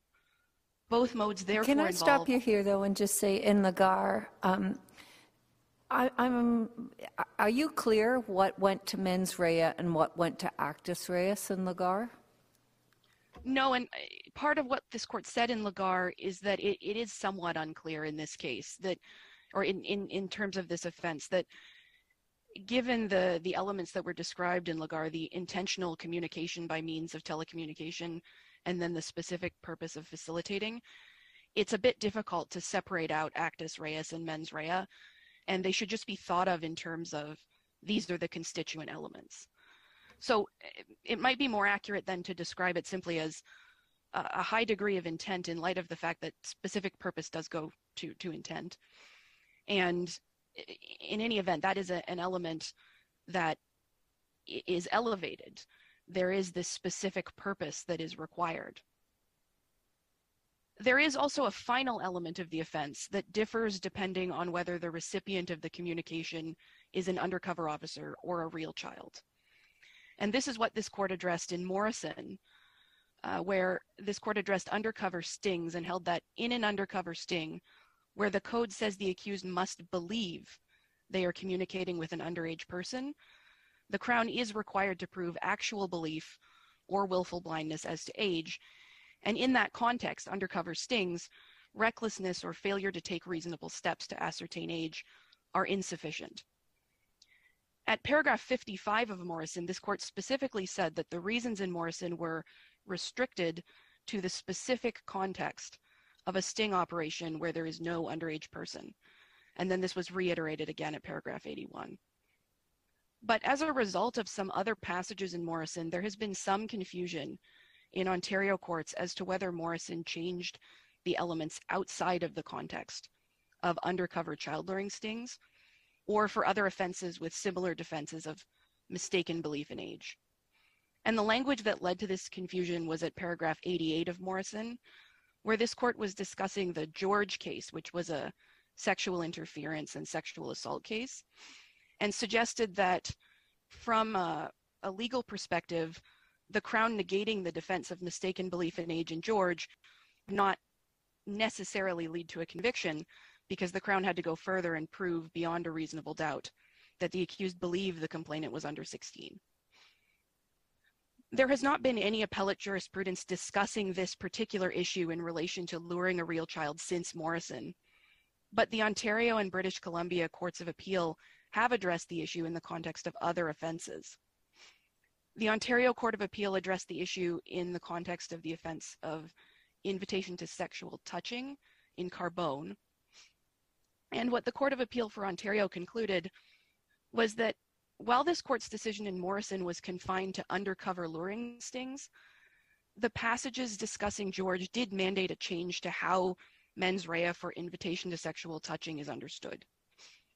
The failure to take reasonable steps was previously sufficient for a conviction for that offense, but now in Ontario there is a distinct mental element related to knowledge of the complainant's age.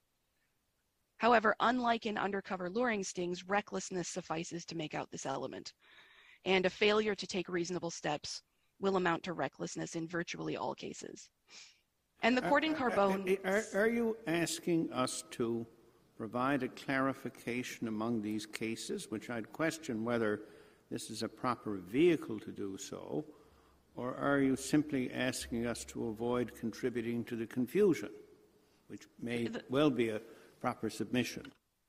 The latter is what the what Ontario is asking here, not to essentially not to comment on this issue or extend Morrison further than Morrison said it, it, it, applied in the context of these sentence appeals. But, but do we have to? I mean, it's, it's quite clear on the facts of this case that uh, um, the offender knew she was 13. Yes, and Ontario's view is that it's not necessary to comment on these issue, this particular issue, but the reason why we're making this submission is because there have been comments made by parties in this appeal, including the respondent, Mr. Marchand, that have taken the elements of this offense directly from Morrison and are therefore incomplete.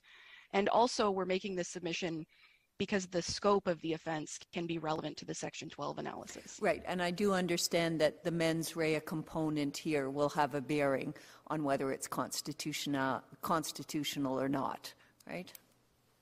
It could. Ontario's view is that, it, at least in relation to this issue, it, it doesn't have a bearing. And the reason for that is that when there's an undercover officer, the nothing less than actual belief in age or willful blindness will suffice, and the Crown must prove the specific intent to facilitate an enumerated offense. And where there's a real child, if recklessness or failure to take reasonable steps is enough, the important thing to note is that real harm is done when there's a real child. And in any event, even if recklessness is sufficient in relation to that one element, this is not a negligence based offense because of the requirement in all cases to prove that subjective intent to facilitate an enumerated offense. And the enumerated offenses are, of course, very serious. They're child sexual abuse offenses, human trafficking, child abduction, in Ontario's submission acting with the intent to facilitate any of those offenses is highly morally blameworthy. And luring a child is entirely unlike the situation this court discussed in Hills, in which an accused recklessly discharges a paintball, airsoft, or BB gun, because an accused who communicates with a real child for the purpose of facilitating one of these offenses has caused harm. Not a risk of harm, as in shooting an airsoft gun at a house and being reckless as to whether anyone might be around, but real harm done to that real child. So for that reason, Ontario submits that the court should not comment on this issue and contribute to the confusion that has existed. If there is any issue to be resolved in this respect, it should be done in, in an appeal where it is a ground of appeal.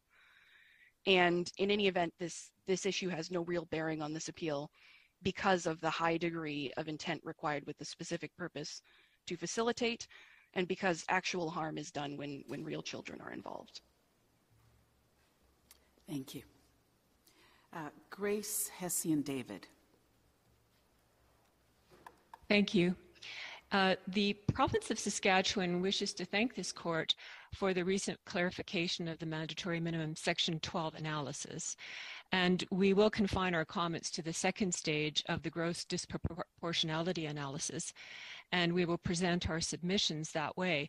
But be before I do, uh, Saskatchewan, we would just like to weigh in on, on some of the questions that have been asked already today. Uh, in particular, the first issue is the is the uh, consideration of an alternative term for de facto consent. And, and that was raised earlier with uh, my friend, the province of Quebec.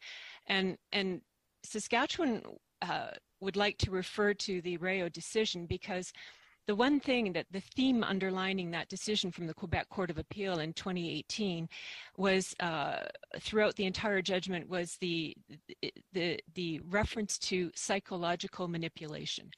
And the court, that court said that psychological manipulation is the very heart of the offense. And so we we submit that perhaps the the alternative term could be uh, a mani- manipulated consent or a psychologically manipulated consent, which would truly reflect the mens rea of the offense. And that actually, uh, you know, really bears, we submit on the issue of the third hy- hypothetical of the exchange of, of pornographic material. Because we submit that particular hypothetical doesn't really carry with it the psychologically manipulated uh, uh, aspect of luring. So that's what we wanted to say about that. Now, Justice Rowe also had a question with respect to the obviously the the real issue uh, was proportionality and totality, but whether or not you know uh, luring is a separate offense from one of the enumerated offenses listed in in section 172.1 and so again uh, we refer to rayo because in paragraph 141, the court said that it is the prevention, the fact that child luring is an inchoate offense, it is the prevention of the psychological manipulation of children for sexual purposes which justifies the existence of a, a separate crime. And so Saskatchewan found that very helpful.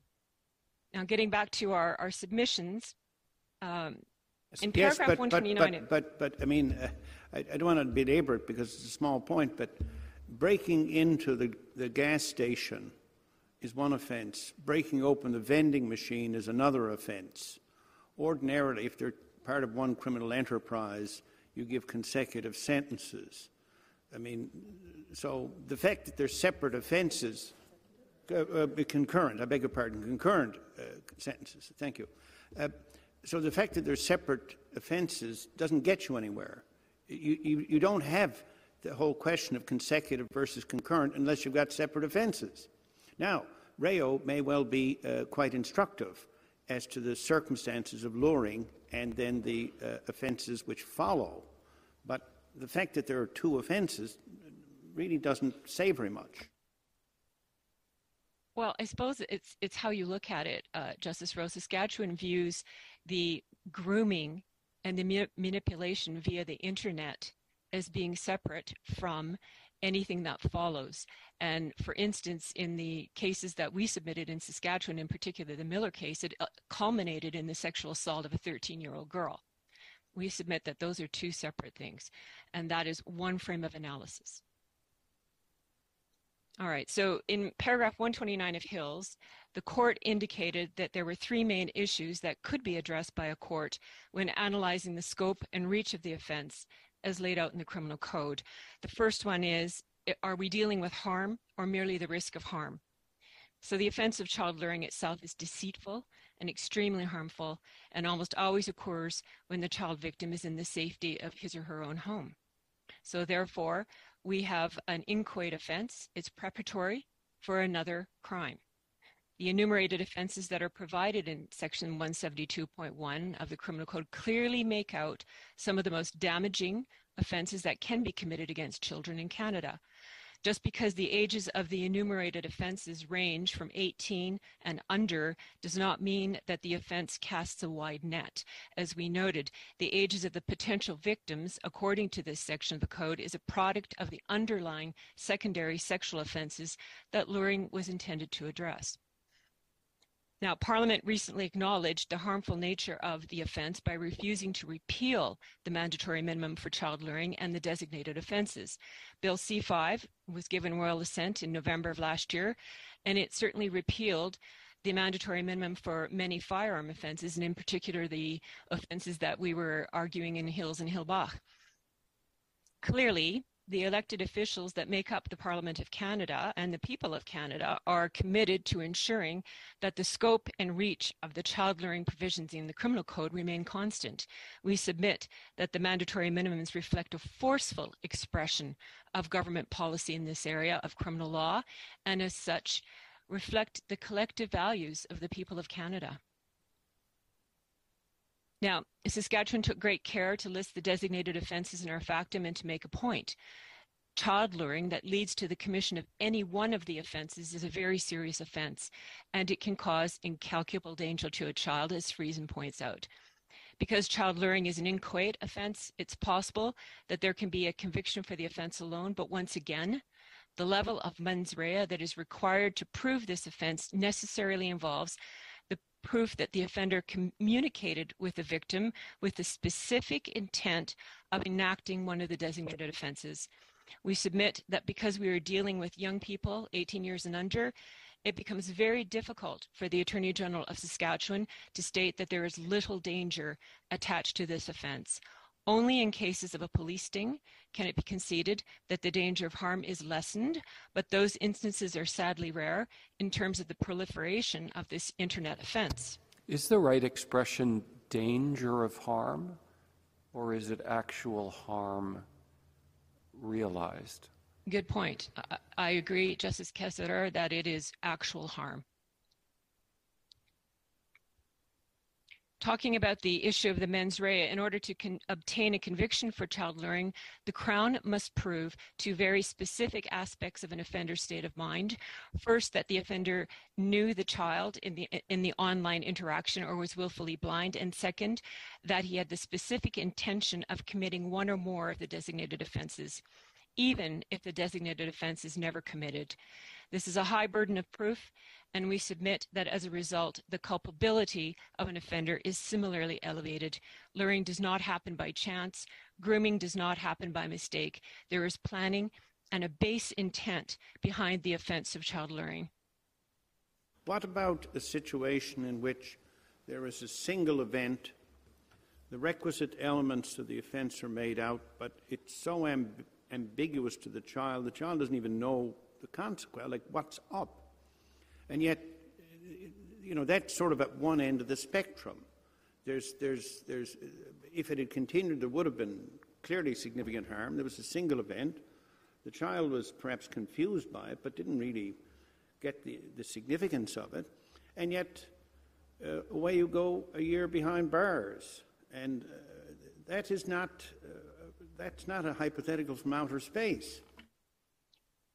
Justice Rowe, you know, the point I was trying to make earlier is that psychological manipulation may very well not be something that the child is aware of and yet that doesn't mean it doesn't happen and that doesn't mean that it's not an element of the grooming for what's to come later and and as we've seen with many of the facts in these cases and certainly in the cases that Saskatchewan presented in its factum to you that it always starts off ambiguous. It always starts off with a greeting and an attempt to befriend the child, but it leads to such terrible degrada- degradation later on.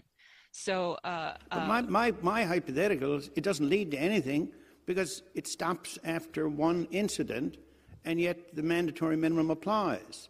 I mean, that's my well, point. If, if it continues, then it clearly is a matter of some uh, seriousness, for sure. I guess it depends on what the communication was. I guess it depends on if the communication was just a hi, how are you? That's one thing. But if the communication was send me a picture of your genitals, that's quite different. And I would disagree that there was no harm with that. In any event, uh, you have our factum, you have our cases. The Miller case is extremely close to the facts here, and that was a three year sentence. And there was a sexual assault in that case. Thank you very much. Thank you. Andrew Barg.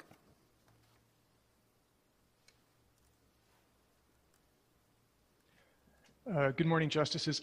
Uh, Alberta strongly endorses the arguments of the appellants. We urge you to find, uh, for the reasons they've given and for the reasons in our factum, that the one year minimum uh, for child luring does not infringe Section 12.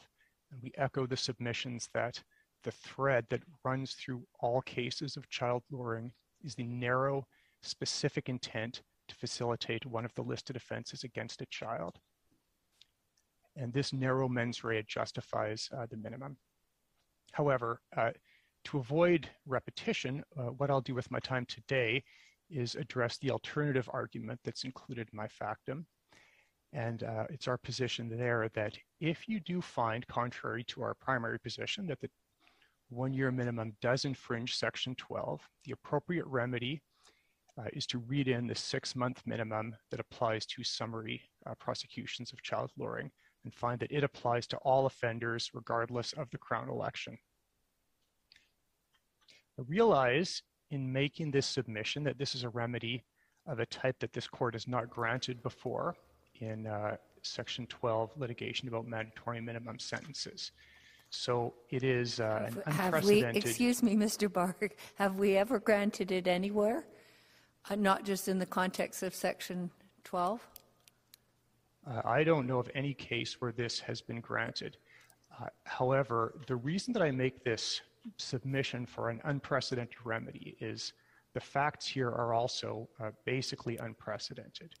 Uh, that is, there's never been a case before this court where Parliament has uh, enacted two mandatory minimum sentences for the same offense, and where one has been invalidated, but the other, as I say, this is hypothetical because these rulings haven't been made, but where one has been invalidated and the other has been upheld. That's an unusual situation that's never been before this court in the past, except arguably in Morrison when the majority didn't get to this issue.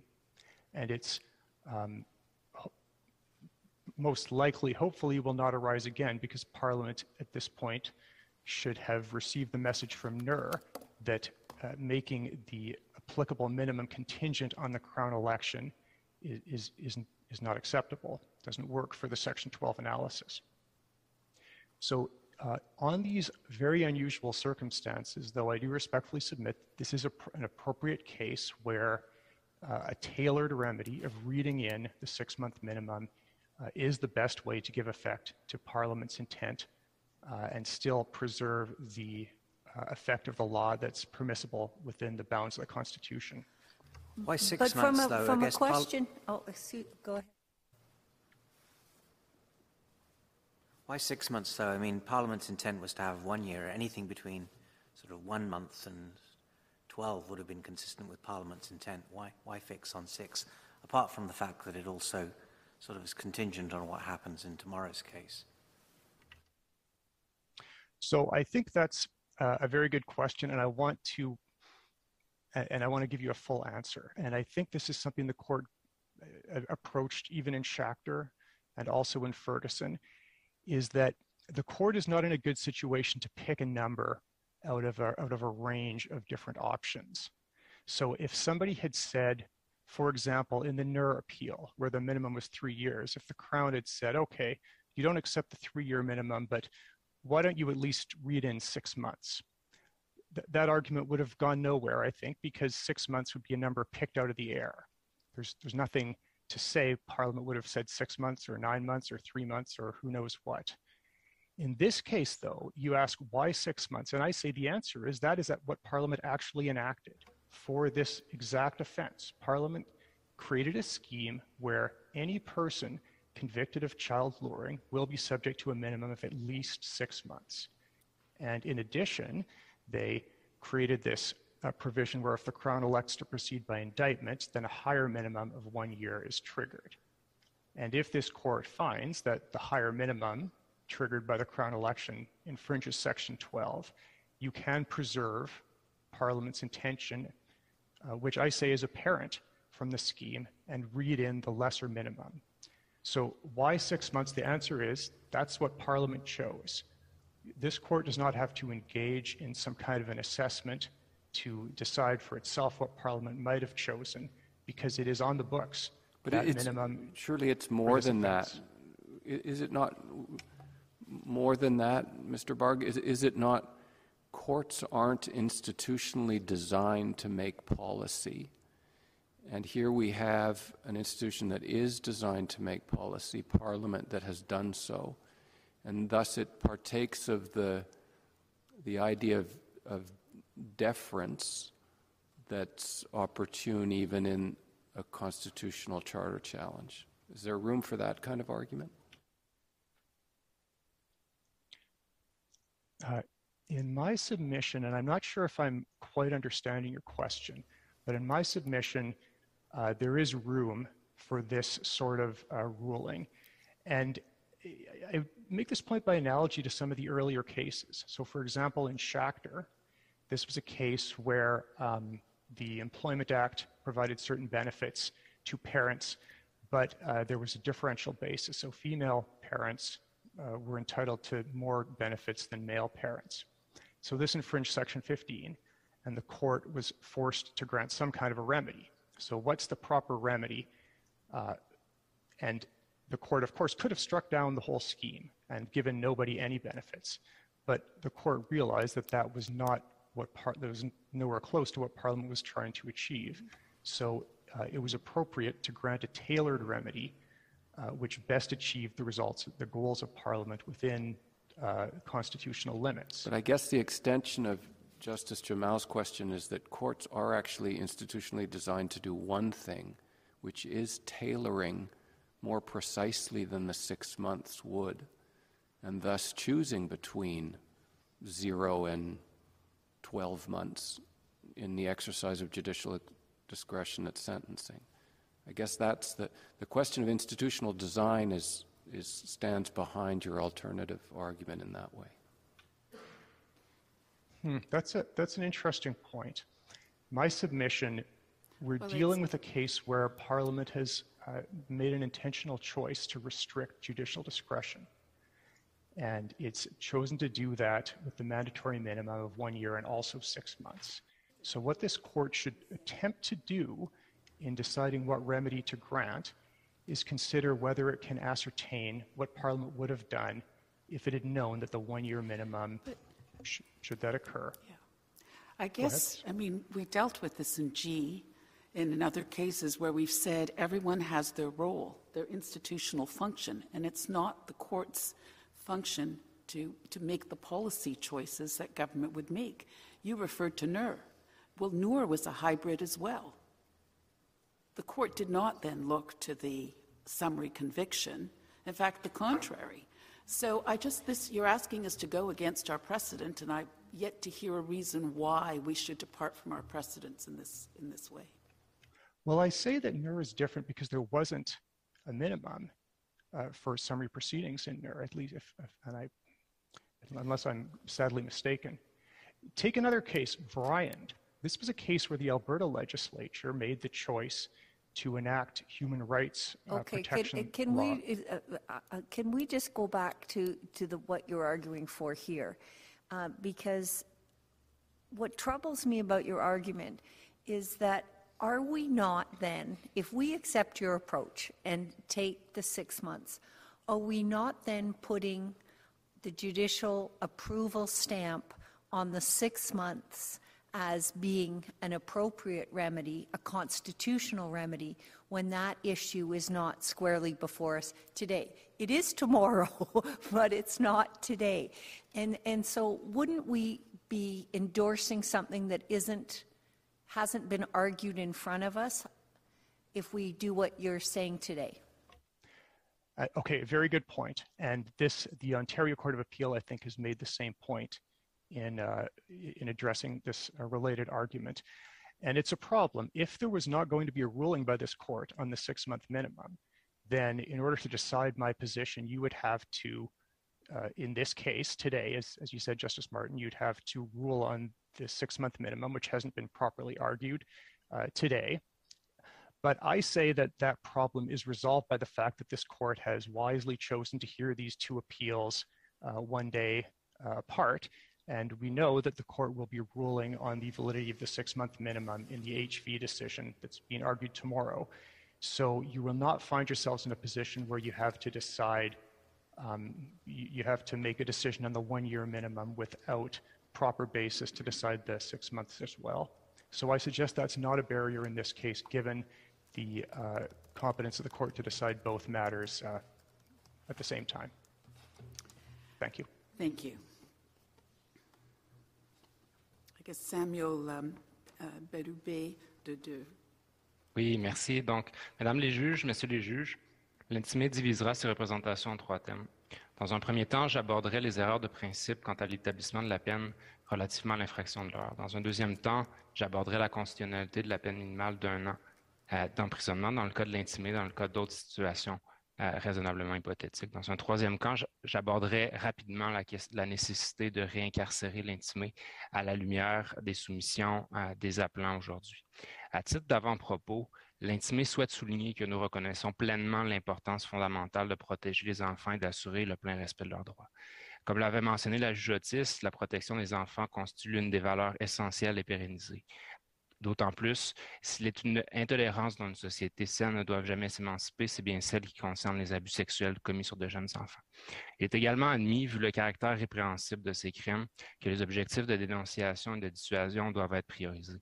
Afin de protéger les enfants, il est vrai qu'il incombe de donner plein effet aux initiatives du législateur, mais évidemment dans la mesure où ces initiatives sont conformes à la Charte. Finalement, nous sommes en accord avec la proposition selon laquelle la condamnation à l'infraction de l'heure militera toujours en faveur de l'imposition d'une peine sévère, considérant les gestes abjects que l'infraction visait à favoriser. Cela étant dit, nous soumettons que la sévérité d'une peine n'est pas l'apanage de l'emprisonnement.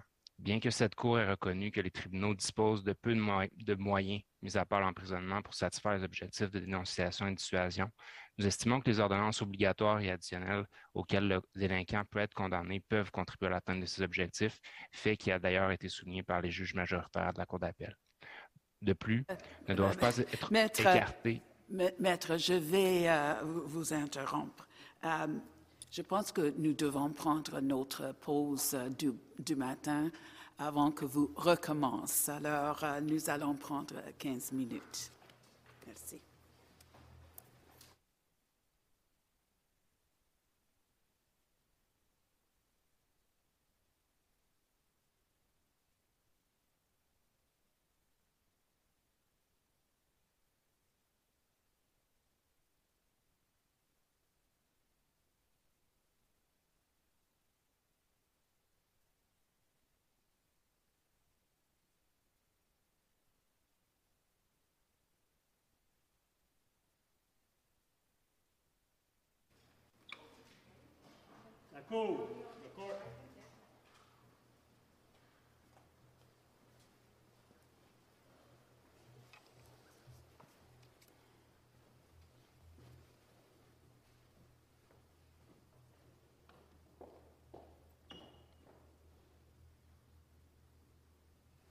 Merci. Alors, maître, euh, vous pouvez recommencer. Vous avez une heure ici. Merci, Madame la juge Katzanis. Donc, d'entrée de jeu, je souhaitais également souligner que malgré la gravité objective de l'infraction de l'heure, le principe de proportionnalité, condition sine qua non d'une peine juste, et le principe de l'individualisation de la peine ne doivent pas être occultés. De plus, ne doivent pas être écartés les autres objectifs de la détermination de la peine, notamment la réinsertion sociale, dans la mesure où cet objectif fait partie des valeurs morales qui distinguent la société canadienne et cet objectif est également intimement lié au respect de la dignité humaine de chaque individu. À, à cet égard-là et à propos des objectifs, est-ce que vous croyez que l'arrêt Friesen de notre cours, avril 2020, a eu un impact. Dans Friesen, notre cours a dit qu'on devait mettre l'accent sur les objectifs de dissuasion et de, dénonciation. Est-ce que vous considérez que cet arrêt-là a un impact sur, sur l'analyse qu'on doit faire aujourd'hui? Tout à fait. En fait, euh, nous sommes d'avis que de mettre, de prioriser les objectifs de dénonciation et de dissuasion à bon droit euh, n'implique cependant pas euh, d'occulter la, réhabilitation, notamment lorsqu'on est dans le cas d'un jeune contrevenant euh, qui a un bon pronostic de réhabilitation. Je pense que euh, souvent, c'est l'équilibre entre les différents objectifs de détermination de la peine euh, qui importe, bien que, certes, la, dénonciation et la dissuasion ont une place prépondérante. Je pense que ça peut tout de même guider l'analyse de la Cour, puis ça a guidé, je crois, l'analyse de la, la juge de première instance quant à l'établissement de la peine proportionnée dans le cas de l'intimé. On, le verra également euh, dans le cas de contrevenant hypothétique, dans la mesure où, euh, par exemple, la dissuasion générale euh, peut prendre une, peut avoir en fait une importance différente, notamment pour les, contrevenants qui sont atteints de, de lourds déficits cognitifs. Je, ne sais pas si ça, répond à, votre question. J'enchaînerai en fait en, mentionnant que pour l'infraction de l'heure, ben, le législateur préconisait un, un, instrument totalement inflexible qui en fait fixe un seuil, c'est-à-dire une peine minimale d'emprisonnement.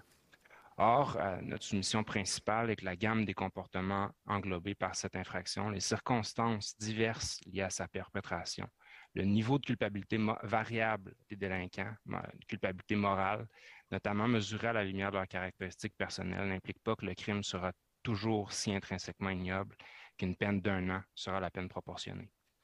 À notre avis, certains cas militeront en faveur d'une peine qui impliquera que la peine minimale obligatoire sera par comparaison exagérément disproportionnée au point d'être odieuse ou intolérable pour la société et de nature à choquer la conscience des Canadiennes et Canadiens.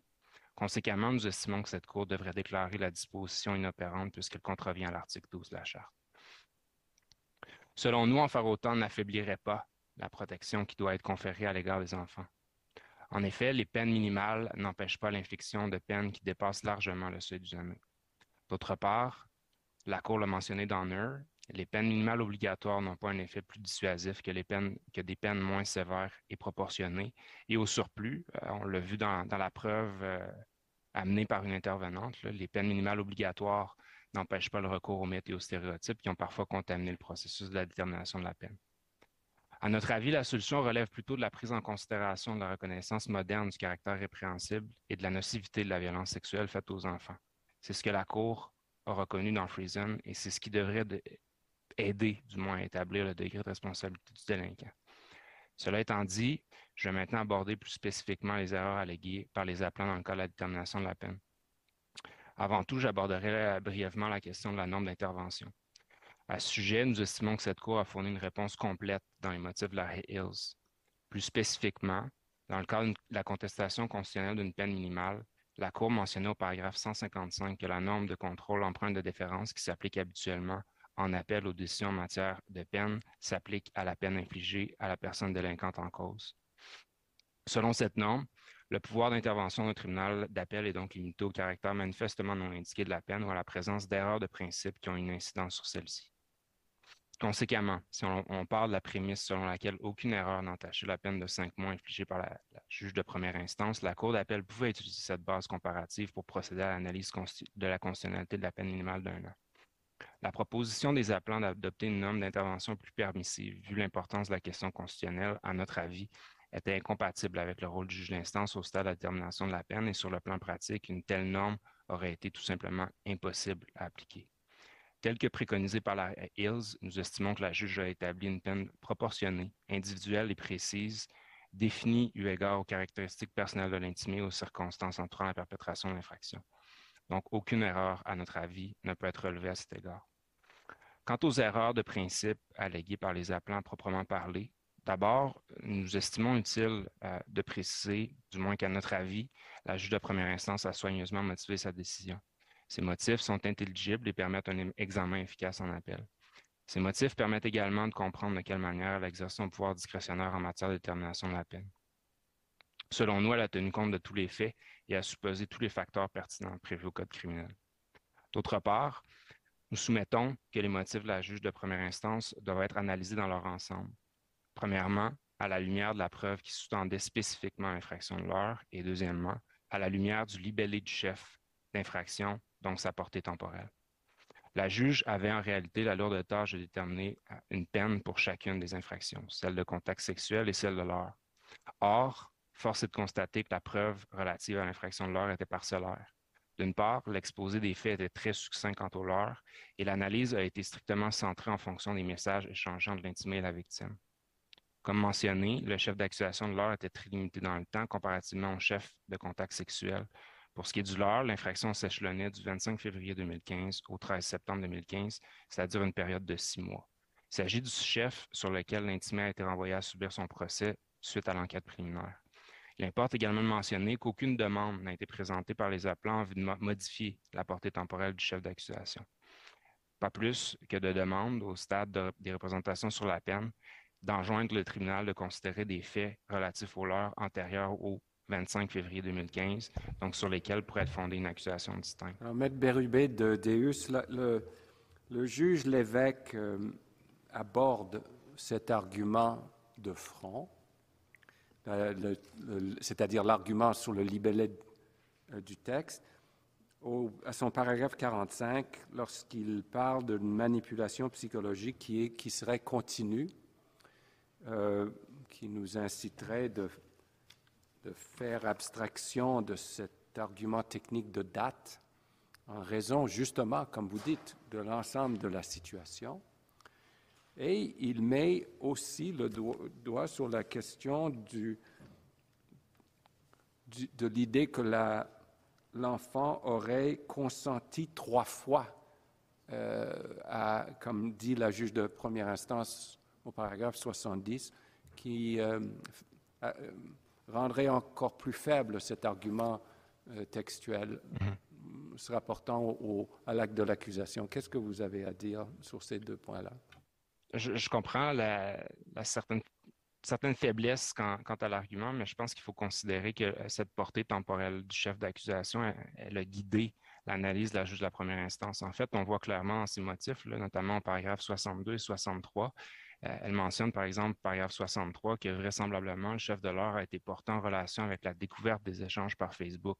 Plus loin, elle va mentionner ce que l'on reproche spécifiquement vu les dates mentionnées au chef d'infraction. En fait, la juge, ce qu'elle a fait, c'est qu'elle a défini le, leurre et le degré euh, de manipulation psychologique que déployait l'intimé à l'égard de la, victime en fonction de la preuve qui était devant elle, puis en fonction du chef d'accusation. D'ailleurs, c'est pourquoi elle va considérer plutôt, euh, dans le cadre de l'établissement de la peine pour les contacts sexuels, euh, de plein de facteurs qui, à première vue, se, rapportent au leurre. Mais donc, ce, que je pense, c'est qu'elle a tenu compte du contexte global, la nocivité du, comportement de l'intimé, mais les deux infractions étant intrinsèquement euh, reliées entre elles. Euh, d'ailleurs, je ne crois pas qu'il est contesté que le, contact sexuel, ben, en fait, la conclusion de la juge de première instance était que le, leurre a directement mené au, contact sexuel par la, planification de rencontres. Donc, dans l'établissement de la peine sur les contacts sexuels, elle conclut notamment là, euh, que l'intimé a entretenu une relation virtuelle avec la victime euh, sur les réseaux sociaux pendant une période de deux ans, que l'intimé avait profité de la naïveté, de la vulnérabilité de la victime, euh, que les échanges révèlent que l'intimé connaissait la vulnérabilité de la victime, que les échanges révèlent que l'intimé a proposé à la victime de fuguer, euh, que l'intimé est au courant de l'illégalité des rapports et qu'il était l'investigateur des demandes de rencontre. Puis elle, mentionne également la, demande d'une photographie via Snapchat.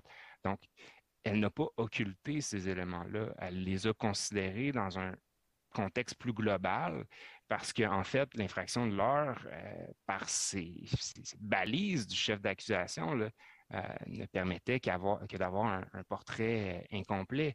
Puis ce qui complexifie beaucoup, je crois, la, tâche des, tribunaux d'appel dans, ce cas-ci, euh, c'est que euh, les, appelants, en fait, n'ont pas porté en, appel la peine sur les contacts sexuels. Donc, c'est difficile, à mon avis, de prétendre que la juge a, mal saisi, quand on considère les, motifs dans leur ensemble, la portée de l'infraction de l'heure. Au contraire, ces, motifs dans la, section contact sexuel démontrent qu'elle avait très bien compris tout ça. Oui, mais elle se concentre davantage sur ce qu'elle appelle, et encore là, je cite de du paragraphe 70, euh, une manipulation psychologique préparatoire.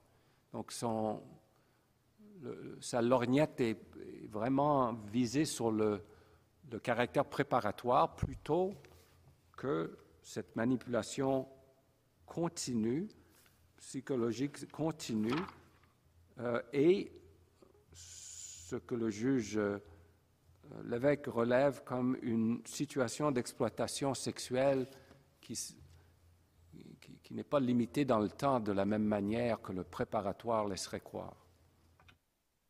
En fait, euh, je, crois que la juge, ce qu'elle a voulu distinguer, c'est euh, le comportement délictuel de l'intimé spécifiquement quant au lore. Donc, elle distingue d'une part des communications qui mènent à la répétition de, rencontres sexuelles plutôt que des communications qui visent à manipuler psychologiquement la victime dans le but de réduire ses inhibitions, de la convaincre de participer à des activités sexuelles. Je, comprends que euh, l'emphase a été mise sur le caractère préparatoire au sens où euh, l'expression grooming a été euh, définie dans la, jurisprudence, mais c'est le, le, caractère préparatoire puis la question du grooming renvoie au niveau de manipulation puis je, crois qu'ici, les, appelants tentent de redéfinir d'une certaine façon, en allant au-delà des, simples messages, le, degré manipulation réel que, que l'intimé a pu déployer, du moins celui qui apparaît des, messages puis euh, c'est conforme, en fait, à, la portée du chef d'accusation. Euh, donc, je ne sais pas si ça, répond à votre question, M. le juge. Ben, c'est une réponse. Merci. Donc voilà, nous considérons essentiellement que ça, a une importance, puis il ne faut pas isoler, euh, considérant les motifs dans l'ensemble, il ne faut pas isoler la partie du jugement relative à l'infraction de l'heure, l'avoir isolément celle de contact sexuel. Euh, le fait que la juge l'ait fait là, euh, précédemment, je pense que euh, ça, démontre qu'elle était au courant, comme les appelants le disent, là, de la nature propre de l'infraction de l'heure. Puis d'un autre côté, nous soutenons évidemment que la juge n'a pas considéré en quelconque moment l'absence de résistance de la victime à titre de facteur atténuant. On fait référence plutôt là, de, termes évoquant au consentement. Certes, c'est très maladroit, euh, ceci étant dit, la, juge n'avait pas bénéficié des motifs de l'arrêt euh, au moment de, rendre sa décision. Euh, c'est des termes qui sont fortement déconseillés. Puis d'ailleurs, vous avez posé des questions là, en, relation avec des termes qui pourraient être utilisés pour, pour définir cette notion de consentement. mais en fait, la juge, elle a expressément rejeté l'absence de résistance de l'enfant à titre de facteur pertinent. Quand on lit le paragraphe 58, euh, la, juge spécie que le consentement de la victime ne pouvait aucunement constituer un facteur diminuant la responsabilité morale de l'intimement vu l'imposition de la peine appropriée. Euh, au surplus, euh, elle conclut en fait que l'exploitation de l'adolescente, compte tenu dans les, des, circonstances dans lesquelles elle se trouvait, donc de son placement en vertu de la protection de la jeunesse, menait à la conclusion que la responsabilité morale de l'intimité était plus importante.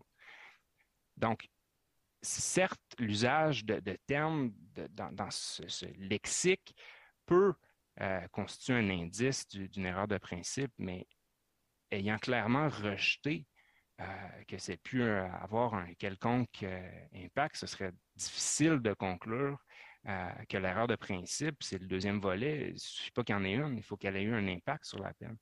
Donc, soumettons que c'est une, une, erreur de principe d'utiliser ces termes-là, à notre avis, elles n'ont eu aucun impact sur la peine. Je pense que l'argument de vos collègues, c'est que ce n'est pas juste un mot, c'est un concept. Il était, en, en raison du libellé de l'infraction à 151, dans le texte français de 151, contrairement au texte anglais, pour une raison que j'ignore, on désigne un enfant.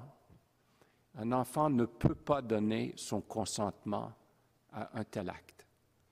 Et donc, puisque le leur est une communication en vue de faciliter cette infraction, il y a une méconnaissance qui touche au fond même de l'analyse du leur.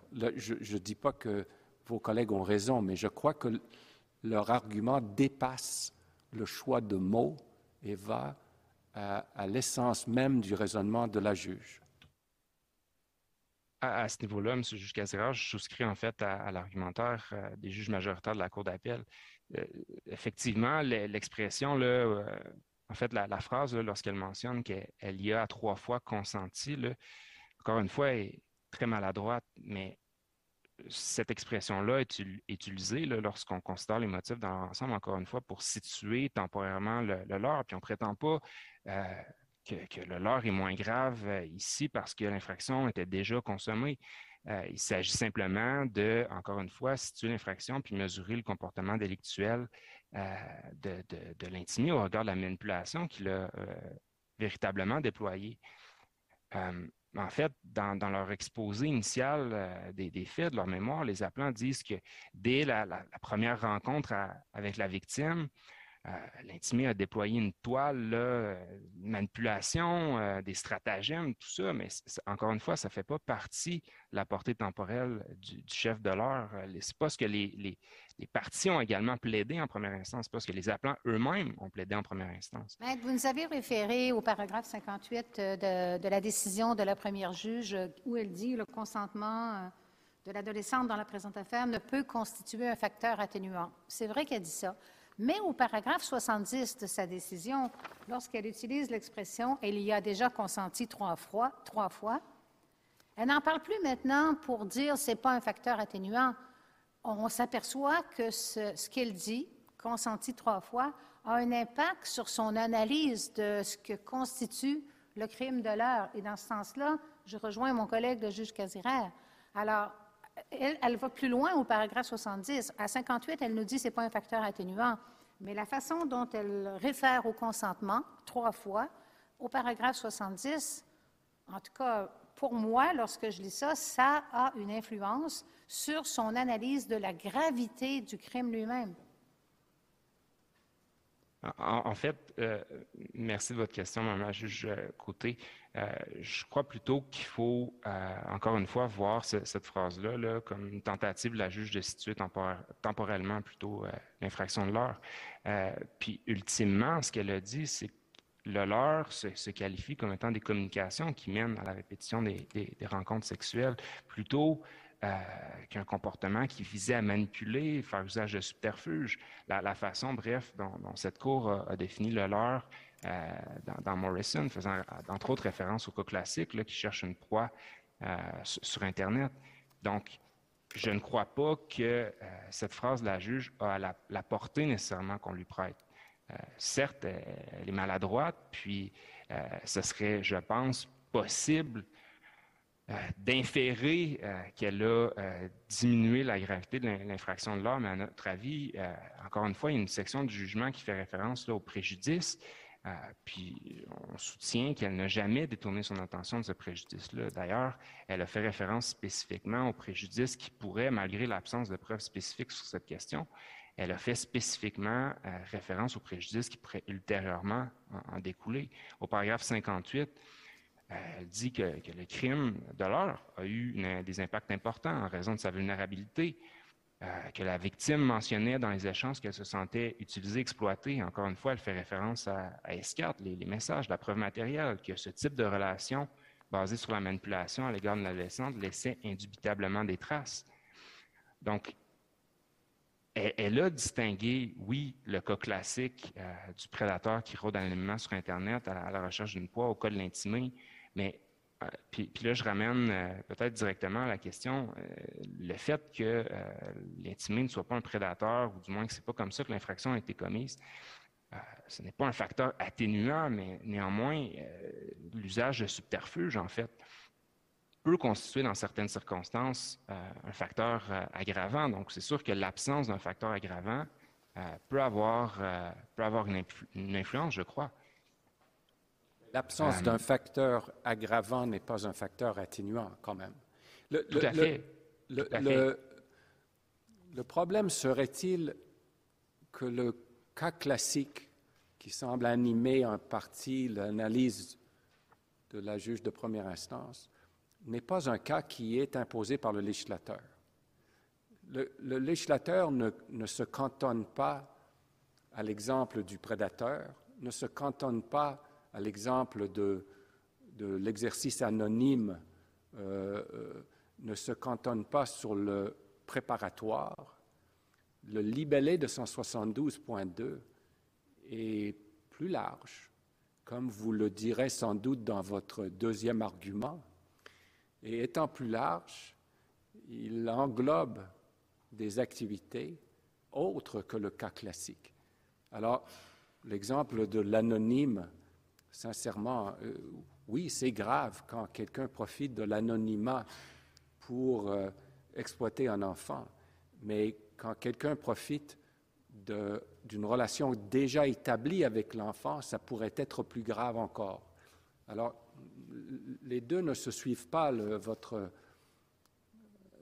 euh, aggravant atténuant basé sur le cas classique, me semble-t-il. En, fait, ce que je veux dire, euh, M. le juge Casirard, c'est que nécessairement l'absence d'un facteur aggravant va avoir euh, une influence sur la peine. Euh, surtout, d'autant plus que nombreux cas de figure ont été présentés à, la juge de première instance lors des représentations sur la peine. donc, de distinguer certaines décisions jurisprudentielles ne constitue pas un désaveu de la gravité de l'infraction telle que commise par l'intimé. Puis par ailleurs, les, appelants ont mis l'emphase sur le, fait que le cas de l'intimé, c'était la situation de la personne qui profite en fait d'un lien préexistant pour mieux manipuler la victime. Mais en ce faisant, ils font référence à, Rayo, dont les, faits peuvent être distingués de la présente affaire. Euh, dans Rayo, l'accusé connaissait la victime depuis l'âge de 5 ans. Il avait faisait office de figure paternelle. Euh, puis il y avait la conclusion spécifique que cette réelle identité avait permis de mieux manipuler la, victime. Ça démontrait également un degré de préméditation. D'autre part, les conséquences sur la, victime étaient plus importantes du fait de, cette connaissance euh, intérieure. On parlait notamment des, répercussions dans la communauté en tant que telle euh, où se trouvait la, victime. Mais ici, il faut, rappeler également que les appelants ont reconnu en première instance que le comportement de l'intimé ne, s'assimilait pas à de la ruse. Et d'autre part, euh, que, le, que l'intimé n'était pas en situation d'abus de confiance ou d'abus d'autorité. Mais il savait, il savait que la victime était vulnérable elle était euh, résidente d'un centre de jeunesse. Euh, elle était euh, affectivement dépendante en quelque sorte à lui et il en tirait profit. il y avait un abus de, de, la vulnérabilité d'un enfant, d'une enfant. ce n'est pas en, tout point euh, identique à Morrison, ce n'est pas en tout point identique à Rao, mais ce sont des faits tout de même qui ne sont pas niés par ailleurs par la juge de première instance, mais qui ne sont peut-être pas prises en ligne de compte avec une peine de cinq mois je, comprends ce que, ce que vous dites, puis je reviens à, ce moment-là mon premier argument, c'est-à-dire que cette situation d'exploitation, elle, en a tenu compte dans l'évaluation du comportement global de l'intimé. Mais encore une fois, elle était limitée spécifiquement quant, au, chef, euh, quant au chef de l'heure, du moins à notre avis.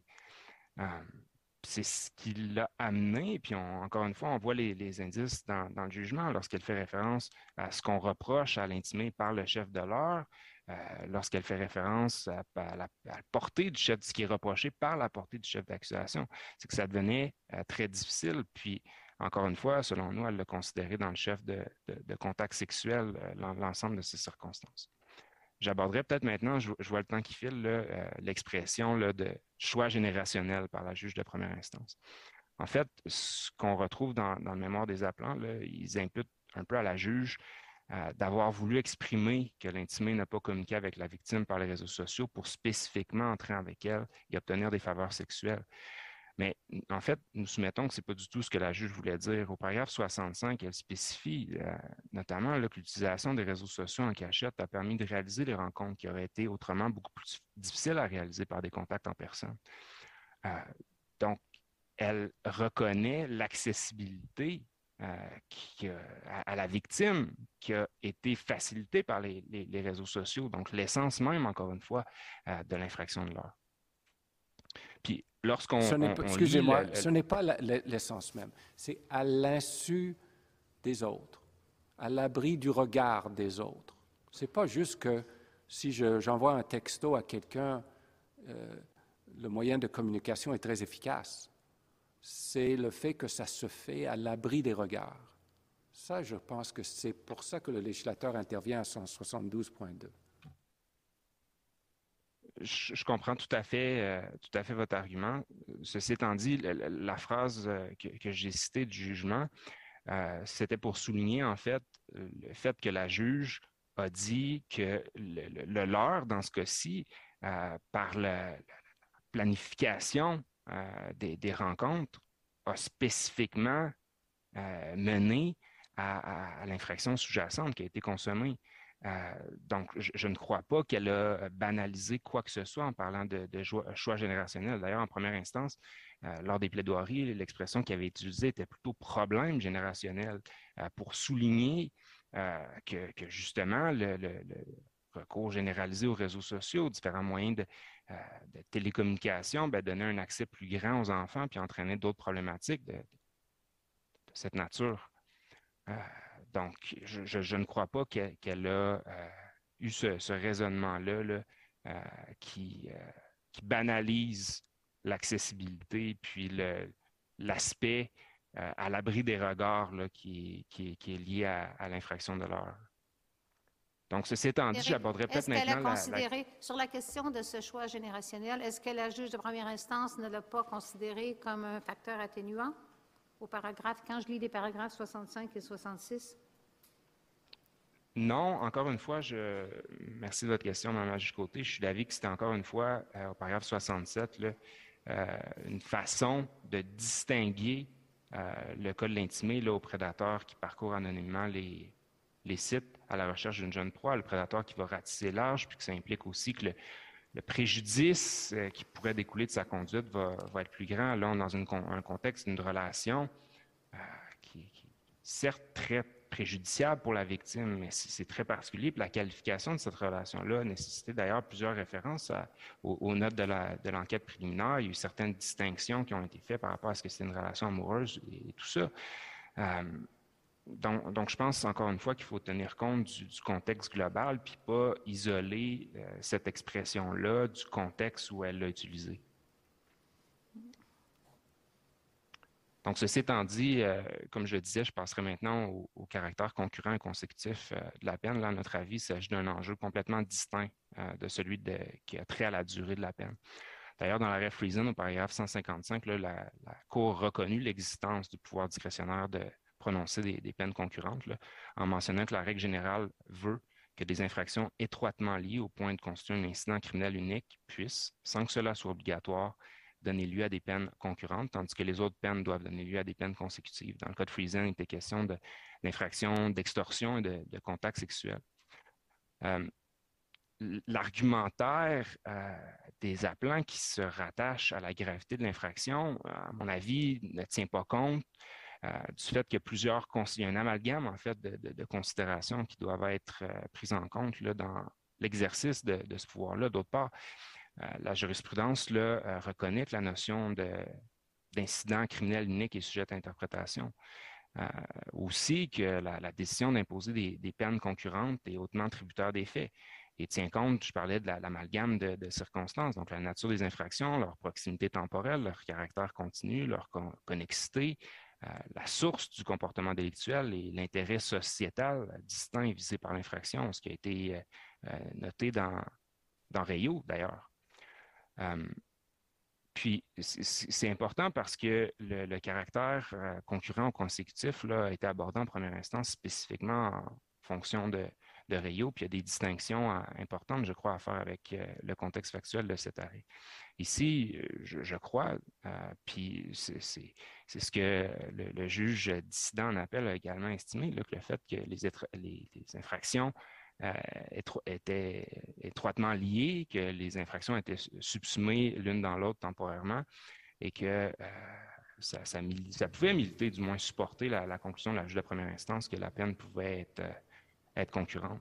Mais est-ce que, est que si, dans bien des cas, dans peut-être la plupart des cas, où l'infraction incomplète de l'heure est complétée, c'est-à-dire que l'infraction ultime se produit, il va y avoir un, court laps de temps entre les deux. Et selon votre raisonnement, on tomberait toujours dans le panneau de la seule, la, seule transaction criminelle justifiant un constat ou une conclusion de peine concurrente.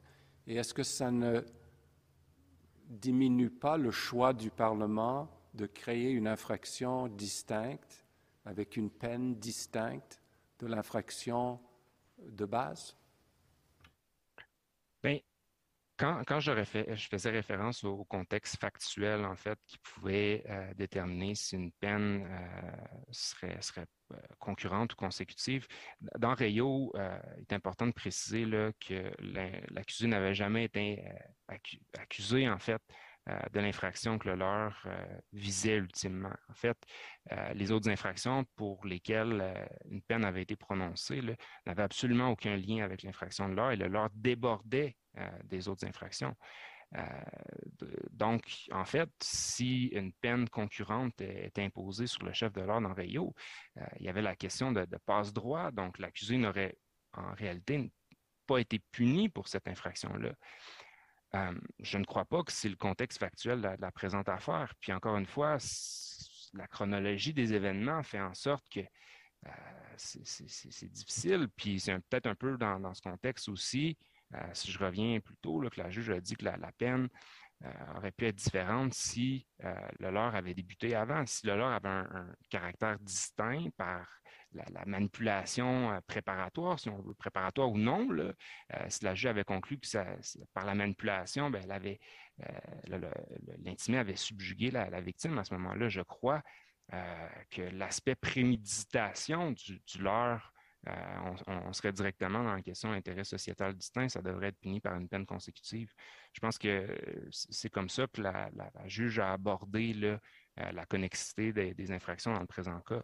Euh, donc, dans la mesure où le leur menait à, d'autres rencontres qui, euh, bien particuliers, là, avec l'évaluation du degré de manipulation de l'intimité à l'égard de la victime dans les messages, euh, elle a dit que, les peines pouvaient être prononcées de, façon concurrente. Puis, ce qui donnait ouverture également dans Rayo à la Cour au niveau des, d'intervenir au niveau des pouvoirs discrétionnaires d'imposer des peines consécutives ou concurrentes. Euh, c'était que les, en fait, le, juge de première instance dans Rayo avait simultanément, euh, en vertu du, concept de transaction criminelle unique, en vertu du principe de totalité, choisi d'imposer des peines concurrentes. D'autre part, les motifs euh, n'étaient pas intelligibles sur la question du caractère concurrent consécutif et la question de l'intérêt sociétal n'avait pas été abordée en première instance. ici, la juge était bien au fait de l'arrêt Rayo et a pris le soin de, le distinguer sur la base de ces conclusions factuelles qui méritent déférence. Euh, d'autre part, euh, puis on a parlé tout à l'heure, euh, en fait, vous, avez posé une question, avant que je me trompe, M. juge sur le, principe de, totalité. La juge a également conclu au paragraphe 80 qu'une peine globale de 10 mois d'emprisonnement lui apparaissait juste et raisonnable, proportionnelle à la gravité des infractions, au degré de responsabilité du contrevenant. c'est un peu dans, cet angle-là euh, que le juge dissident en appel euh, est arrivé à la conclusion qu'une peine euh, pour lui de 12 mois, donc 12 mois sur le chef de l'heure, 10 mois sur le chef de contact sexuel, infraction purgée de façon concurrente, ben, à, ce moment-là, représentait aussi bien la, culpabilité morale du contrevenant en mesure où simplement additionner les peines euh, comme le proposent les appelants, là, ça serait excessif dans, les circonstances. Ça ne tiendrait pas nécessairement euh, compte du, facteur de, jeune âge, du facteur de réhabilitation, euh, des, points positifs qui sont soulignés dans le rapport présententiel. ça ne tiendrait pas compte également des répercussions qu'aurait l'emprisonnement sur lui. Puis, vous l'avez mentionné tout à l'heure, puis j'apprécie les, représentations des, appelants à ce niveau-là de s'en tenir à, la peine demandée en première instance dans le cadre du présent pourvoi. Euh, mais ceci étant dit, ça, m'amène à un autre argument, puis je, pense que vous l'avez abordé également tout à l'heure, c'est-à-dire la question de la proportionnalité, si on veut, des deux peines euh, entre elles. Euh, il était question pour le chef de contact sexuel de, en fait, ça s'est produit à quatre reprises.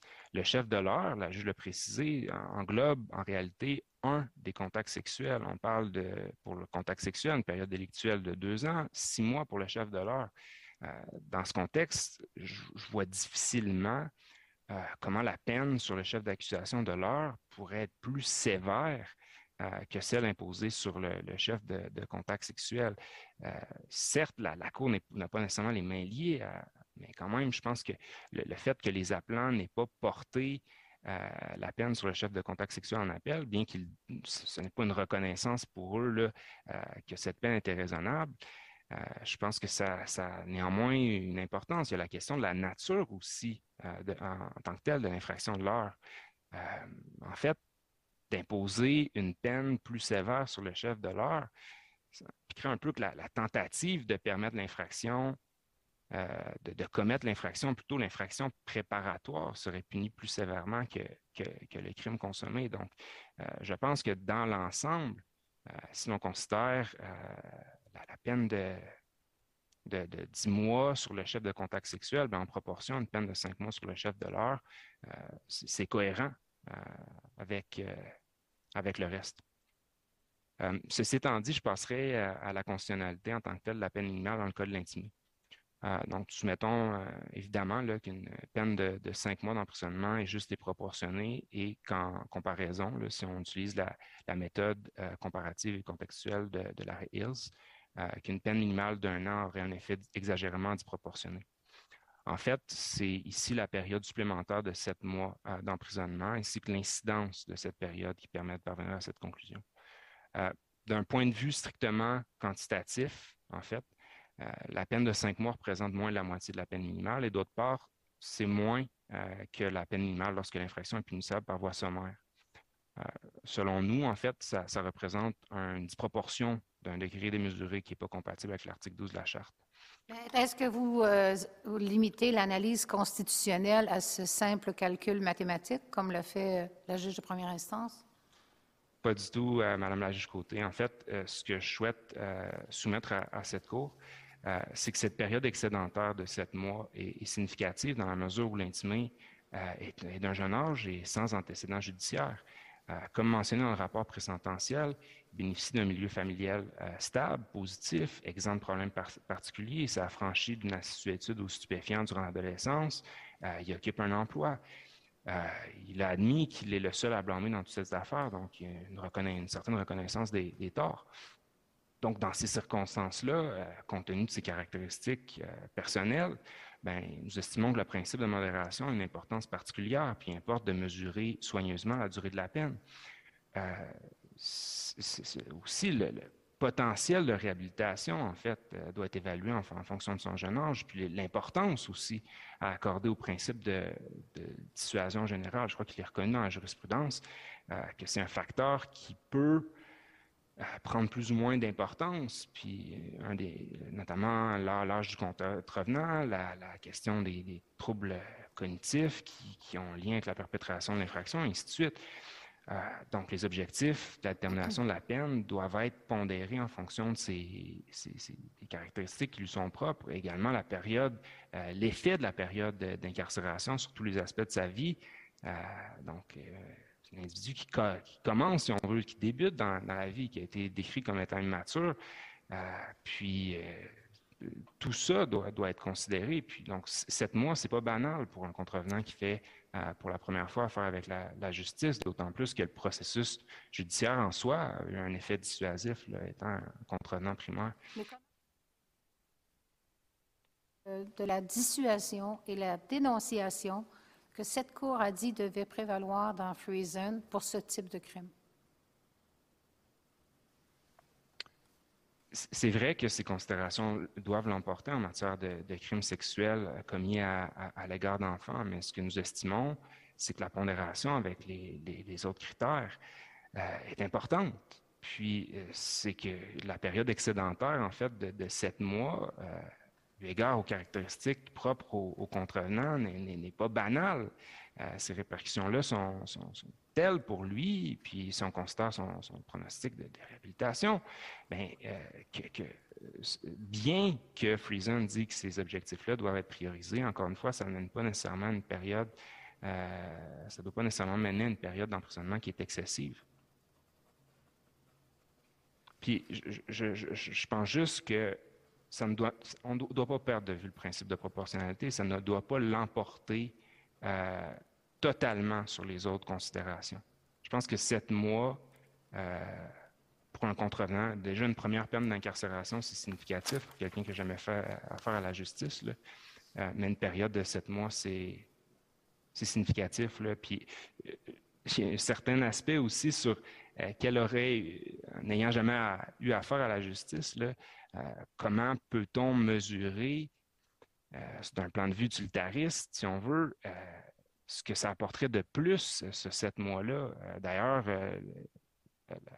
je vais en parler lors de la, question de la réincarcération de l'intimé, mais il a peur que la, peine ait eu un effet positif. Donc, à mon sens, ce n'est pas utile de réincarcérer l'intimé. Donc, je pense encore une fois qu'il faut mesurer soigneusement la peine à la lumière de toutes les considérations, puis qu'on ne doit pas peut-être être aveuglé, du moins avec le principe de, dénonciation et de dissuasion D'autant plus que si on l'était, ça mènerait à l'infliction de peine d'une sévérité sans limite. La Cour l'a reconnu.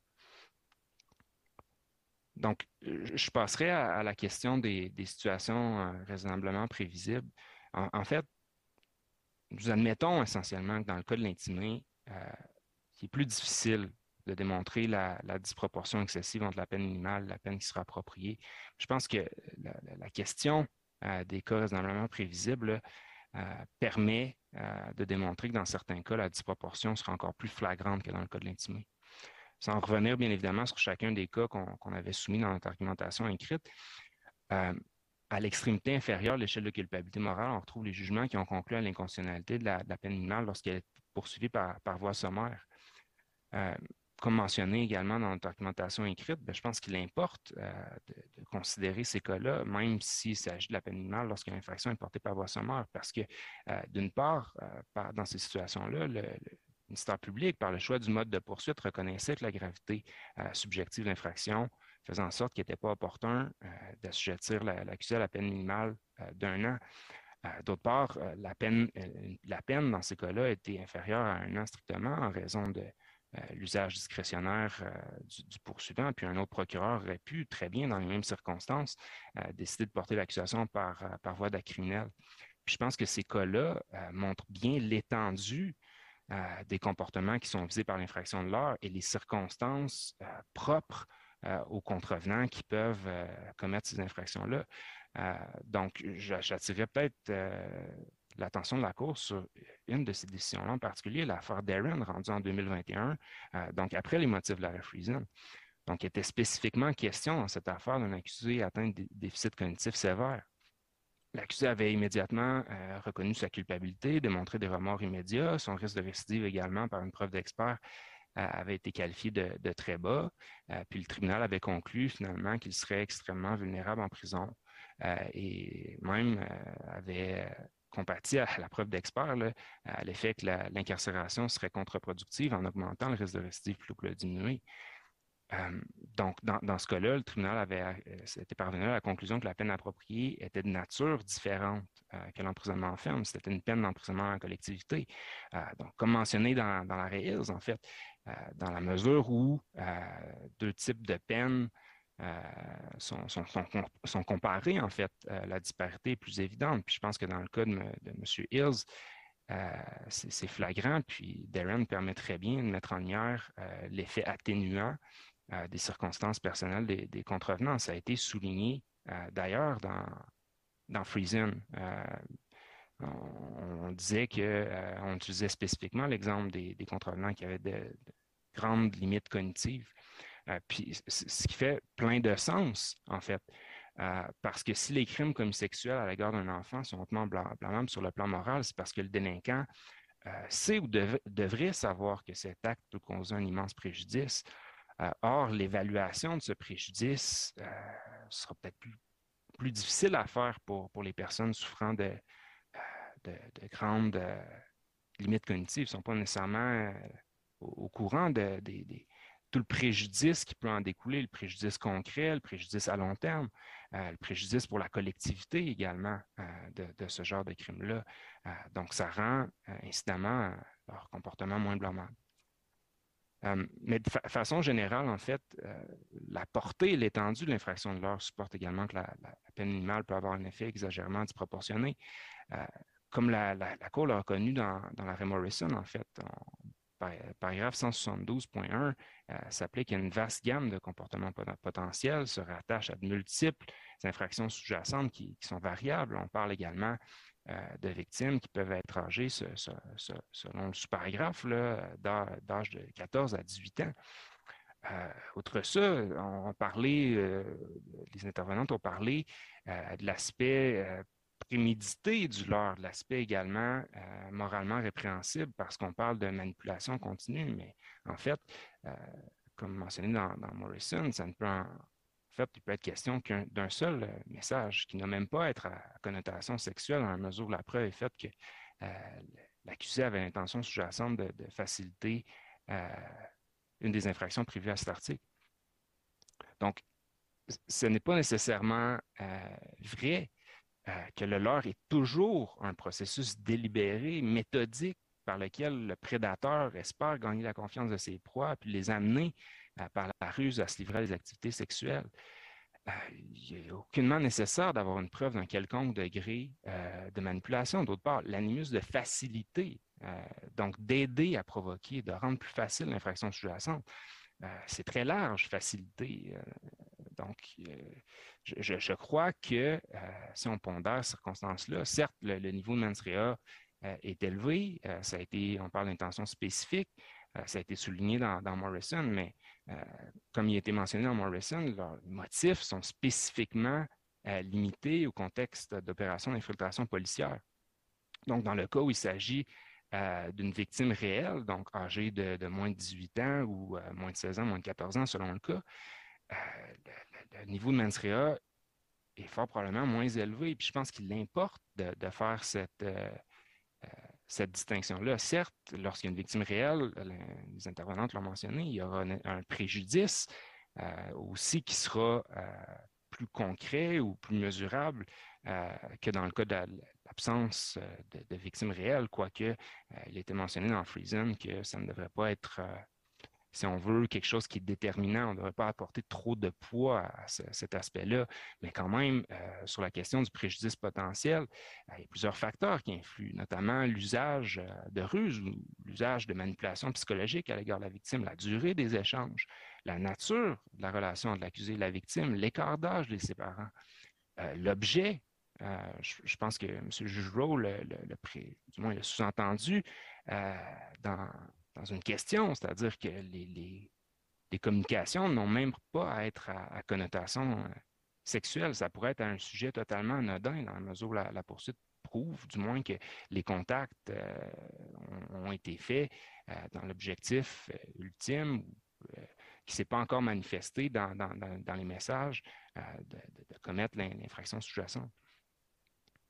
Donc, euh, à, notre avis, euh, je, ne crois pas que le niveau élevé de mens surtout avec les limites de l'arrêt Morrison, pourrait justifier de, quelconque façon euh, la, constitutionnalité de la, peine minimale. Les, cas jurisprudentiels démontrent qu'il y a des contrevenants qui, vont être capturés dans, cette disposition-là, notamment ceux qui souffrent de, problématiques de, santé mentale. Euh, puis dans, leur cas, euh, clairement, pour nous, la, peine minimale d'un an sera, exagérément disproportionnée. Euh, je vais m'attarder brièvement maintenant à la justification sous l'angle de l'article 1 de, la Charte. Bien évidemment, selon nous, la, disposition ne restreint pas la garantie privée à l'article 12 dans des limites qui sont raisonnables et justifiables dans une société libre et démocratique. Comme l'a mentionné cette Cour dans Boudreau, d'ailleurs, une atteinte à l'article 12 de la Charte pourra se justifier que très rarement. Euh, en fait, les, appelants avaient un fardeau à, ce niveau-là, puis n'ont pas réussi à satisfaire à ce fardeau par la présentation d'une preuve convaincante et persuasive. Il est admis, certes, que l'impératif, euh, on l'a mentionné d'entrée de jeu, de protéger les enfants est urgent et réel, puis il est raisonnable de penser que la peine minimale obligatoire puisse contribuer à la réalisation de cet objectif. Euh, cependant, tout, échoue, ou le, le bas blesse, euh, au niveau de l'atteinte minimale. Euh, selon nous, il est clair que d'autres moyens permettaient d'atteindre l'objectif législatif de façon substantielle, par exemple la, hausse des, peines minimales, avec l'effet qu'on doit donner à cette hausse, euh, ce qui a été souligné par la Cour dans, dans Friesen. Puis en réalité, sur le plan conceptuel, dans la mesure où elle fixe un seuil, la peine minimale ne s'adresse pas au pire contrevenant. Je comprends tout à fait l'intention du législateur, sa volonté louable de, de sévir. Euh, mais le simple fait qu'il s'agit d'un seuil euh, fait en sorte que la peine minimale s'applique euh, aux contrevenants dans le bas de l'échelle de responsabilité morale. Aux contrevenants qui, n'eût été l'existence de la peine minimale, auraient bénéficié d'une peine qui est inférieure à celle-ci. Quant au remède approprié à la violation, bien évidemment, nous soumettons que cette Cour devrait déclarer la peine minimale inopérante. Euh, dans, dans euh, pardonnez-moi, dans, Ferguson, d'ailleurs, la Cour a écarté spécifiquement euh, la, méthode de l'interprétation large pour pallier à l'inconstitutionnalité d'une peine minimale sur la, prémisse qu'il existait un risque substantiel d'empiéter à tort sur le domaine législatif. Donc, de, substituer en fait la peine d'un an par celle de, six mois, là, celle qui est prévue par, par voie sommaire, indépendamment du fait qu'elle fait maintenant, en fait, qu'elle est contestée elle aussi, le sera, sera entendu demain, ben, selon nous, il ne s'agit pas d'un cas des plus clairs permettant d'y recourir à, à, cette méthode. En fait, il est incertain que le législateur choisit de se replier sur une peine d'emprisonnement d'une durée précise de six mois s'il avait su que la, peine minimale est, inconstitutionnelle. Et d'ailleurs, d'autant plus qu'il est, difficile plutôt de, spéculer sur les intentions du législateur en mesure il n'y a aucune preuve qui est administrée à cet effet. Euh, mais euh, il y a plus.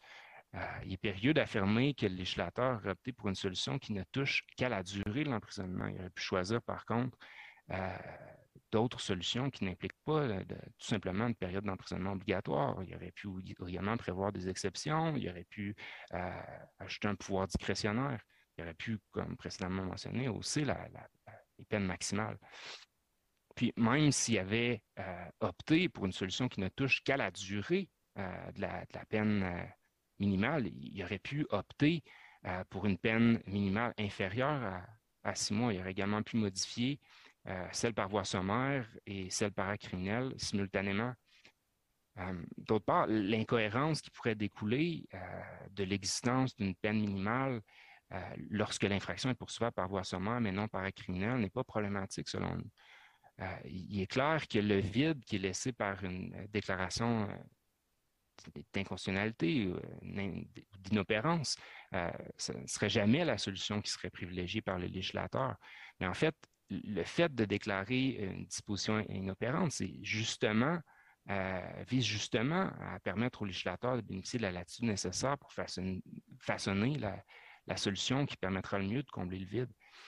Euh, donc, si, incohérente, de toute façon, euh, si une incohérence du vide, ben, elle sera temporaire, puisque le législateur va intervenir pour la, combler. si le, législateur estime que la, peine maximale euh, la peine minimale plutôt devrait être de, six mois comme celle par, voie sommaire, ben, à ce moment-là, il interviendra s'il choisit que c'est la meilleure solution. Euh, puis il existe d'ailleurs un intérêt euh, non négligeable de laisser le législateur façonner la, solution appropriée dans la mesure où le, moyen choisi sera actuel. la peine minimale d'un an a été introduite en 2012.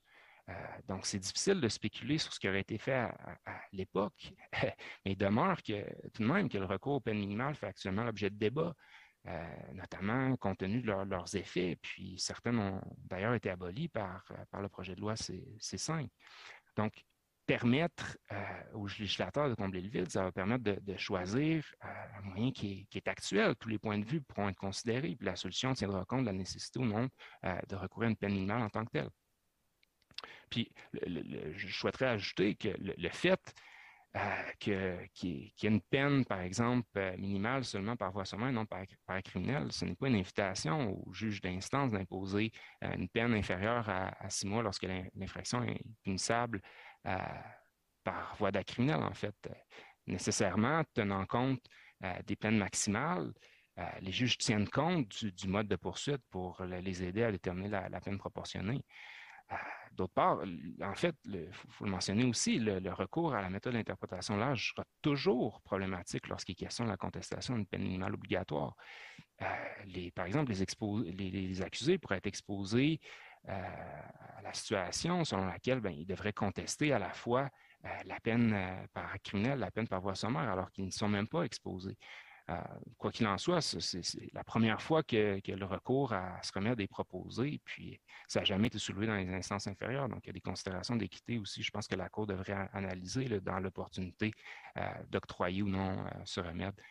Très brièvement, je vais parler de, la question de la réincarcération de, l'intimé. il y a un précédent sur cette question. cette Cour, dans, dans l'arrêt Souter, avait justement analysé l'angle de la réincarcération sur la nécessité ou l'utilité euh, de réincarcérer euh, l'accusé. Ici, on est dans un cas où la peine initialement imposée a été purgée dans son entièreté. Euh, puis je pense que l'écoulement du temps fait en sorte que l'intimé a pu évoluer positivement, puis effectuer des changements concrets et durables dans sa vie. Le, simple passage du temps fait que sa vision des choses peut avoir considérablement changé. A priori, si l'imposition d'une peine avait pour objet de protéger la société, de contribuer au respect de la loi et au maintien d'une société juste, paisible et sûre, ben, je vois difficilement comment la réincarcération pourrait servir cet objectif. Certes, les infractions sont graves, euh, ce, n'est pas du tout nié, euh, mais l'intimé n'est définitivement pas le même individu qu'il était à l'époque. Il était âgé de 22 à 24 ans au moment de la commission des infractions. Il est maintenant âgé de 31 ans, euh, tel que précédemment mentionné, est un contrevenant primaire, processus judiciaire d'une durée de six ans, une durée plus que considérable, a eu un effet dissuasif. C'est écoulé euh, sept ans euh, depuis la perpétration des, infractions, sept ans et demi en fait. On parle de deux ans et onze mois depuis, le prononcé de la peine. Euh, puis l'intimé est en liberté, en fait, depuis deux ans et, six mois. Il a bénéficié d'une libération conditionnelle octroyée par la Commission québécoise de libération conditionnelle sur la, base de, preuves convaincantes qu'il n'existait pas de risque sérieux qui ne se conforme pas aux conditions euh, qui ne resterait, et qui ne resterait pas de, préjudice grave par l'octroi d'une libération. Puis la, commission était la mieux placée, selon nous, pour évaluer le risque euh, que pouvait représenter euh, l'intimé. Elle a tenu compte de la réhabilitation. il y a un plan qui a, été, qui a été fait en milieu correctionnel.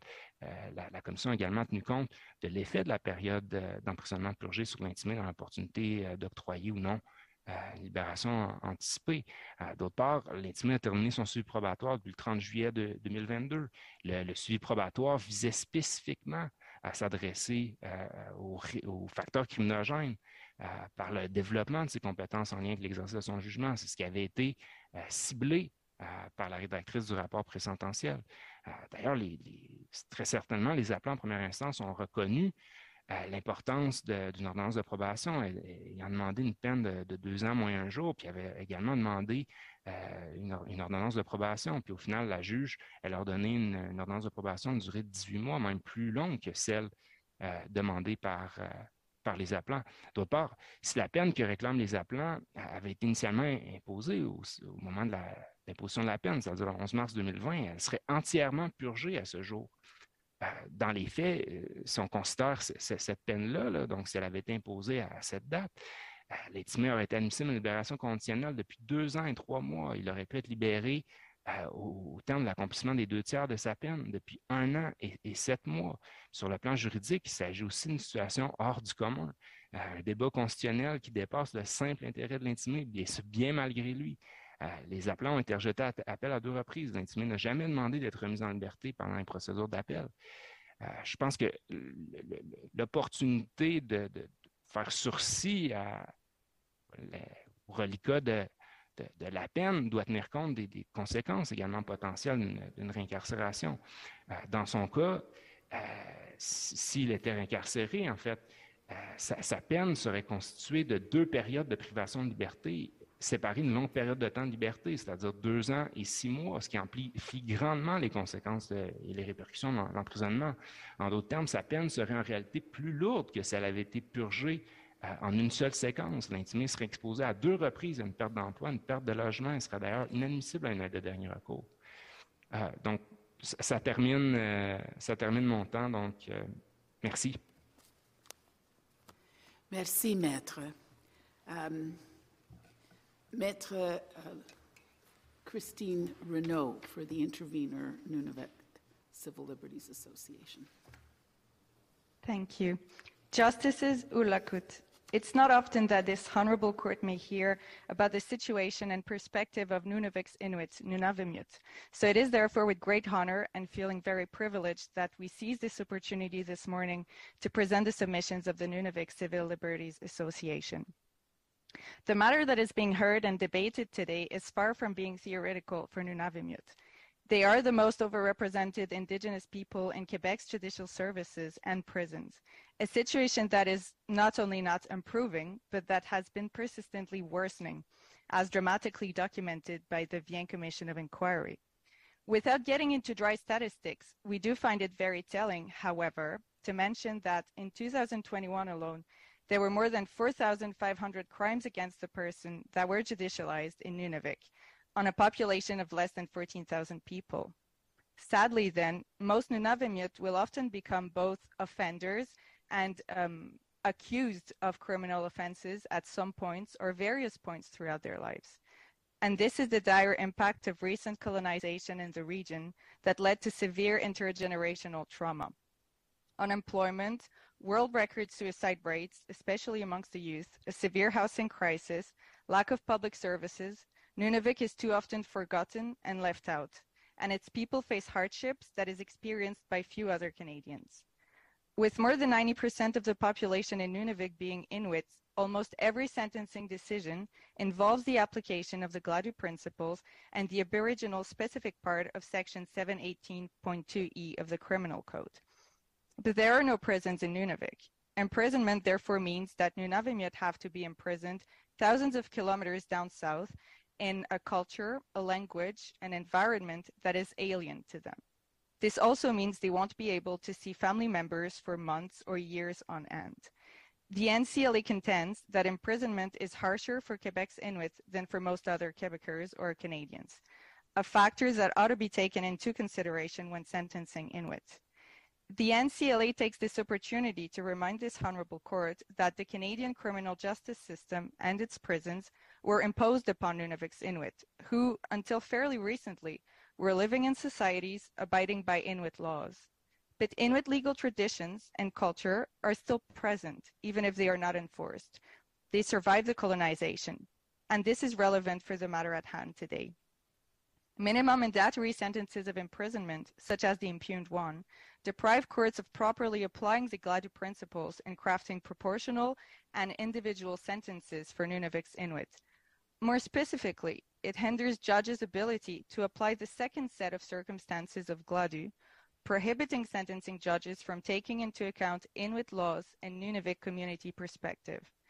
It is the NCLA's strong submission that until self-determination may be attained, in order to rehabilitate offenders as well as protect Inuit victims and communities and to stop the revolving doors of the justice system in Nunavik, sentencing judges must be able, at every sentencing decision, to take into account Inuit laws and community perspective.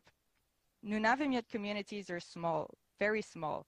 Some villages of, are of only merely 200 or 400 people. In these circumstances and in such a hostile environment, everyone becomes essential and part of a close-knit community. The involvement of the community was thus always a core aspect of Inuit laws and sentencing. And in that context, Nunavimut laws developed primarily not to punish an offender, but rather to find solutions to bring back harmony to the community and to help an offender better himself. For the NCLA, the best way to protect Inuit societies is by applying Inuit laws.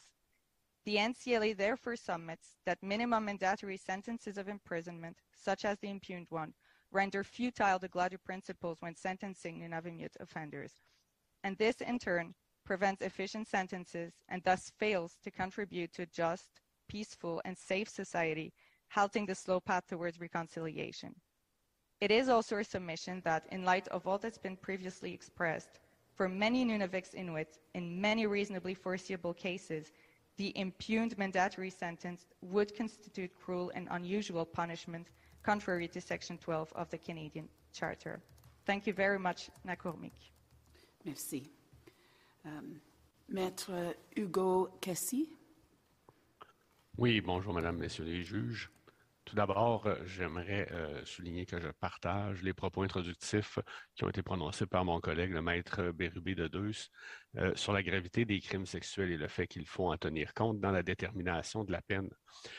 Toutefois, à ça, j'ajouterai que dans, plusieurs des décisions euh, sur la peine concernant là, des crimes contre les enfants, les tribunaux ont reconnu la gravité de ces euh, infractions-là, euh, et ce, depuis euh, l'époque pré-Freeson, que j'appellerais.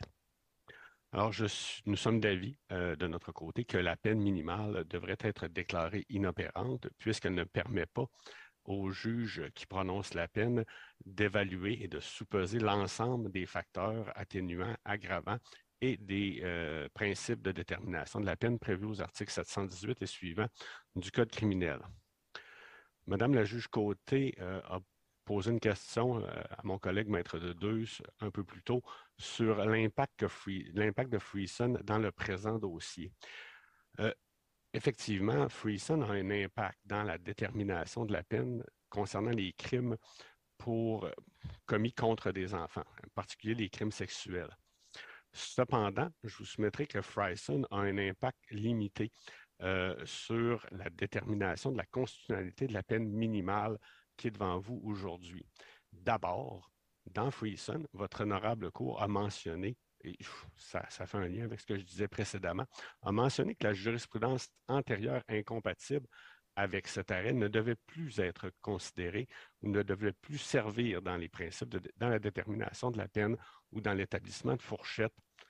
Or, virgule, malgré euh, cette décision-là, avant Freeson, il existait des décisions qui étaient compatibles avec les enseignements de votre cours dans Freeson. Ensuite, nous, euh, l'intimé mentionne euh, avec raison que les principes de proportionnalité doivent être considérés tout, en tout temps. Il s'agit d'un principe fondamental que vous avez qui a été consacré, entre autres, au paragraphe 25, et 35, 25 à 35 de Freeson, mais qui ont également été réitérés dans Parentaux par la suite. Donc, malgré que l'effet de Freeson est de pousser à la hausse les fourchettes et les peines, et que généralement, dans les cas d'infraction à caractère sexuel sur les enfants, des peines d'emprisonnement seront prononcées, il existe des cas où une peine d'emprisonnement ne sera pas appropriée et où d'autres solutions devraient être envisagé. Et ici, les propos de ma collègue, euh, Maître Renaud, euh, euh, qui, qui parlait pour la défense du Nunavut, sont un exemple flagrant. Ensuite, D'ailleurs, ce sont des exemples qui apparaissent à Freeson au paragraphe 91 et 92, où vous mentionnez que, que vos propos ne signifie pas qu'il faut faire abstraction des autres facteurs pertinents, notamment de la déficience mentale ou des limites cognitives, ainsi que l'application des arrêts gladus. Quant au degré de mens rea, on, a, euh, on a fait état euh, du, côté de la partie à plante qui demande le maintien de la peine minimale d'une mens rea qui est élevée.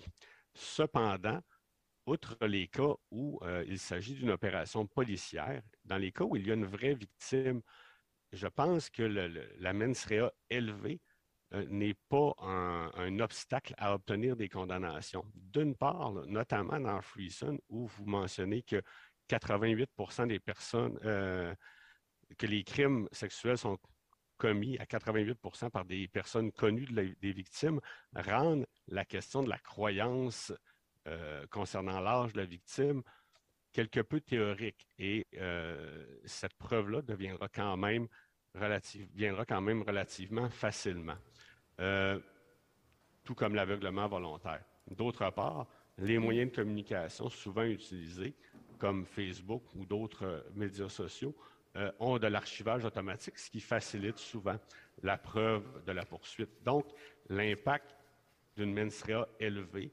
n'est pas euh, si importante sur la détermination de la constitutionnalité. Je vous remercie de votre attention. Merci, Maître. Alors, euh, Maître euh, euh Neha Chug. Good afternoon. My name is Neha Chug, and I am counsel for the intervener, the Barbara Schleifer Commemorative Clinic. The Schleifer Clinic advocates for a legal analysis that includes the consideration of gender based violence and how the internet can be used as a means to harm women with various intersecting identities, including sex, gender identity, youth, race, disability, amongst other factors.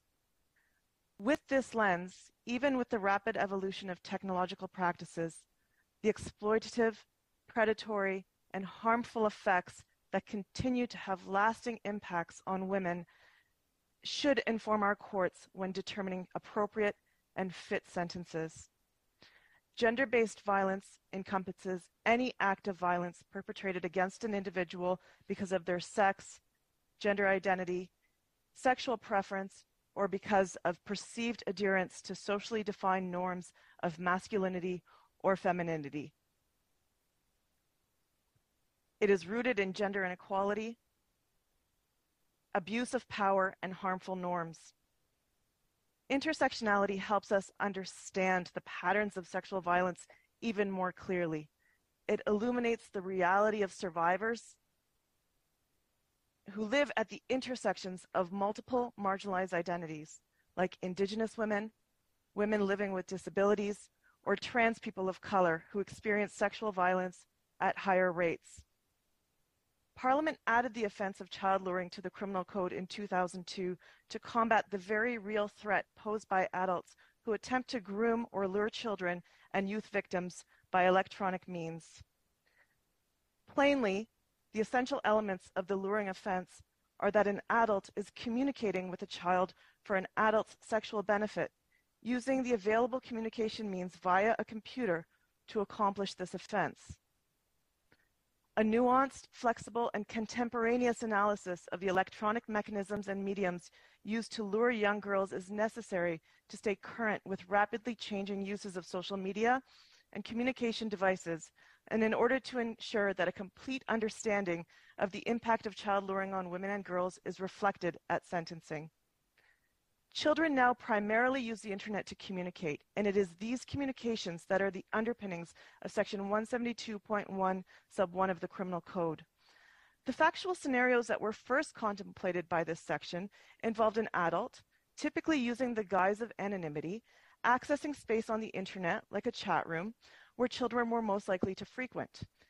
Since the enactment of this statute, the computing means and mediums for these types of communications contemplated by this section have changed rapidly.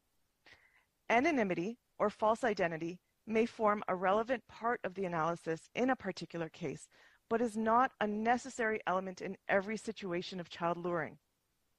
The wording of the offense in this section does not addre address the issue of the offender's identity being known or unknown.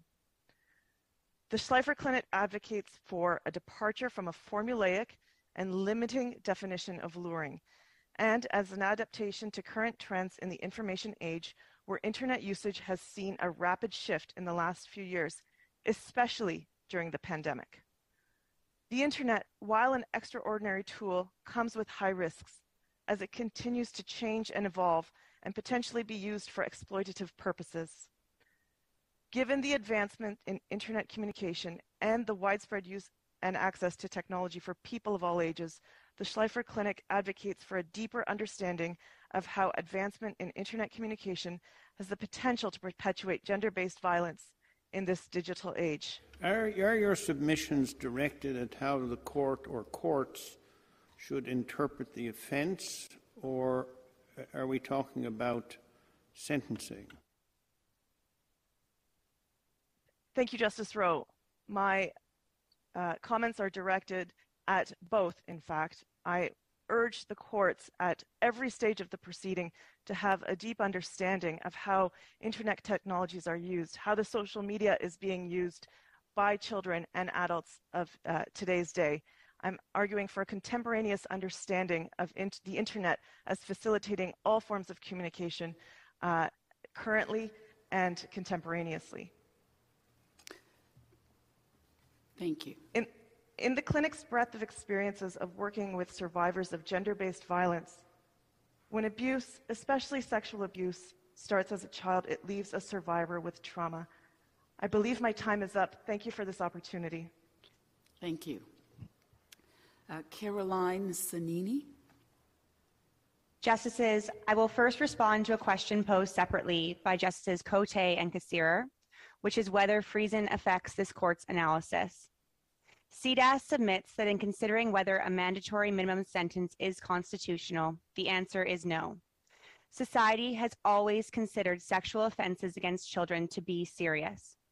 Friesen affirms society's view of the inherent harm and culpability of these crimes.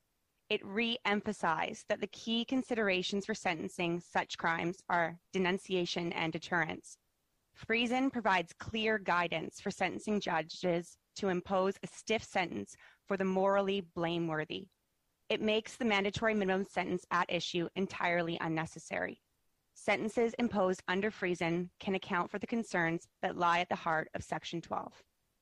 I will now address our main submission, which is that characteristics of individuals who are overrepresented in our justice system should figure prominently and consistently in the Section 12 analysis. What we propose is not a novel approach. This court has considered characteristics of marginalized offenders throughout its Section 12 jurisprudence. In Hills and Hillbach, this court recognized that personal characteristics from overrepresented groups in our criminal justice system are relevant to the construction of reasonable hypotheticals. The critical challenge now is to identify what characteristics are relevant under Section 12 of the Charter and what prominence they should be given in the analysis. Our submissions focus on two groups of marginalized offenders who are reasonably foreseeable as caught by the impugned provisions and for whom the mandatory minimum sentences can be cruel and unusual. Today, our submissions will focus on persons with cognitive impairments. In the appeal tomorrow, our submissions will address youthful hypothetical offenders. Persons with cognitive impairments are overrepresented in the criminal justice system. Reasonable hypotheticals concerning these individuals should play a prominent role in the Section 12 analysis for the impugned provisions. We say this for two reasons. The first is that child luring covers a wide range of conduct, and some of these offenders have reduced moral culpability because of cognitive impairments. The second is the inordinate impact imprisonment has on such offenders. With respect to our first submission, an offender's moral culpability is a critical factor in determining gross disproportionality. It will have greater significance when the misconduct covered by the offense is broad and includes conduct that does not fall at the gravest end of the spectrum. The luring provisions at issue meet these requirements. At one end of the spectrum are adult perpetrators who intentionally lure children on the internet to sexually exploit their vulnerabilities. These offenders are properly subject to significant sentences. At the other end of the spectrum are offenders who operate at a more childlike level, who do not understand the gravity of their actions due to cognitive impairments, and whose communications are at the early stages of luring or lack explicit or implicit sexual content. These are the reasonably foreseeable offenders for whom we say the mandatory minimum sentences at issue are infirm. Madam, uh, Madam Chair, I, would you mind if I ask a, a, question? I see the time is almost out for Ms. Sonnini. Thank you for your answer about the impact of Friesen on mandatory minimum. And, and, and you give a good answer. It, it, it affects the range, but not the mandatory minimum. But could one not argue that it raises the bar of morally blameworthy behavior in all offenses of luring where real children are involved. In other words, the, the call that the court set out in Friesen beyond the range also raised that minimal bar. Is that where, where unlike uh, Morrison, where real children are involved? Certainly. It, it can be said to raise the bar, but in our submission, uh, with certain offenders, such as those with cognitive impairments, they will have a, a substantially reduced moral blameworthiness where their condition undermines their capacity. And in that instance, the bar will be lowered. Their condition will have to undermine their capacity, we say, in three ways for this to be the case and that's to restrain urges and impulses, to appreciate their acts were morally wrong, and to comprehend the link between the court's punishment and the crime for which they are convicted. And the importance of this is that the principles of deterrence and denunciation, which Friesen emphasize, assume less weight for those offenders. Thank is your you. argument about uh, cognitive impairment, though, really directed at this offence, or is it directed at all mandatory minima throughout the criminal code? Because it seems to me um, there's nothing specific about uh, child luring where cognitive impairment is, uh, becomes a reasonable hypothetical where the offence can be committed. It seems to be sort of cut across the criminal code. Cognitive impairment is certainly cut across the criminal code. However, with respect to cognitive impairment, it has a certain element that is, is distinct. And that is the fact that these individuals, as Justice Karakatsanis recognized in Morrison, are more likely to be engaged online with other individuals and not understand the moral magnitude of their conduct. Thank you very much. Thank you. Euh, Maître Thériault a une réplique.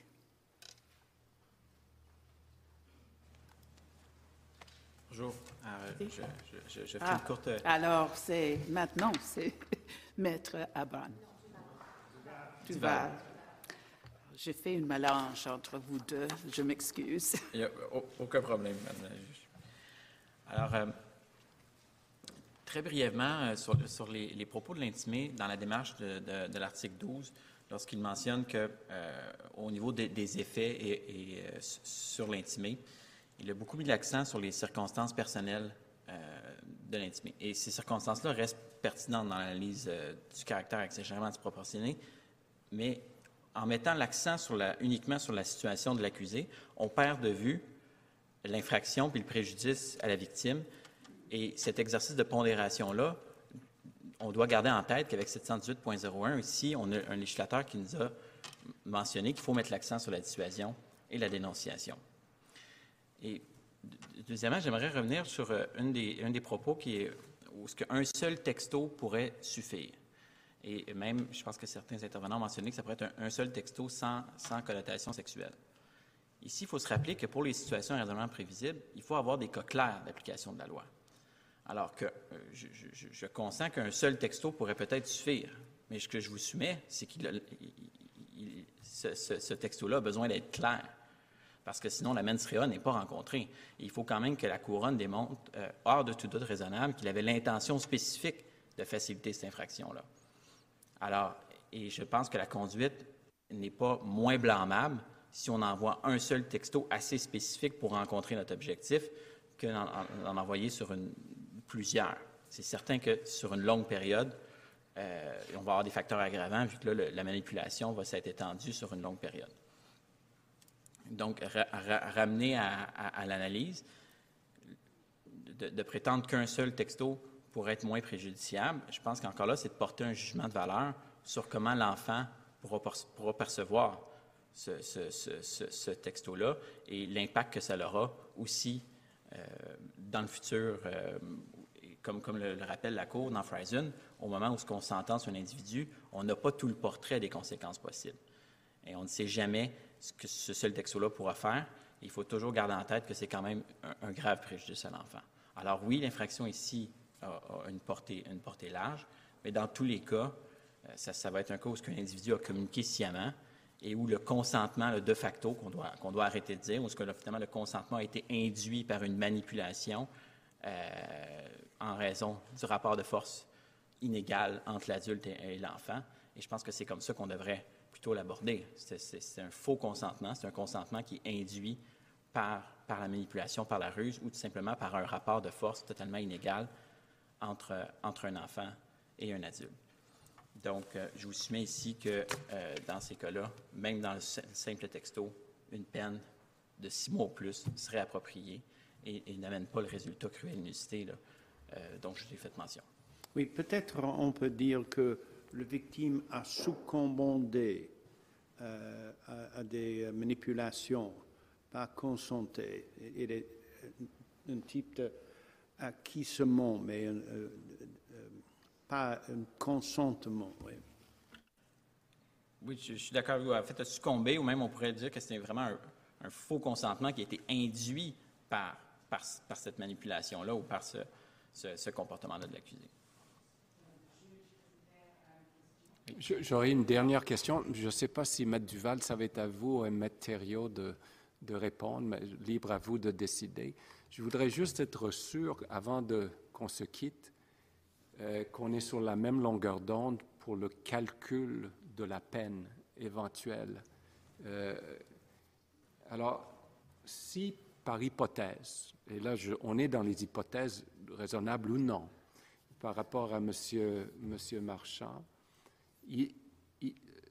mois pour les attouchements, c'est du béton. Là, ça ne changerait pas. Imaginons que la Cour décide 12 mois pour le leur. Imaginons. Alors, imaginons que la Cour décide que les peines doivent être consécutives, c'est la règle générale, euh, et que, en l'occurrence, le principe de totalité qui s'appliquerait ne change pas la donne. Alors, ça nous laisserait, encore une fois, je suis dans les hypothèses, de 10 plus 12 fait 22 mois, qui serait en bas de ce que vous avez sollicité du tribunal de première instance. Et ensuite, la question du sursis se pose. Alors, si vous suivez mon analyse, qu'en est-il pour le sursis?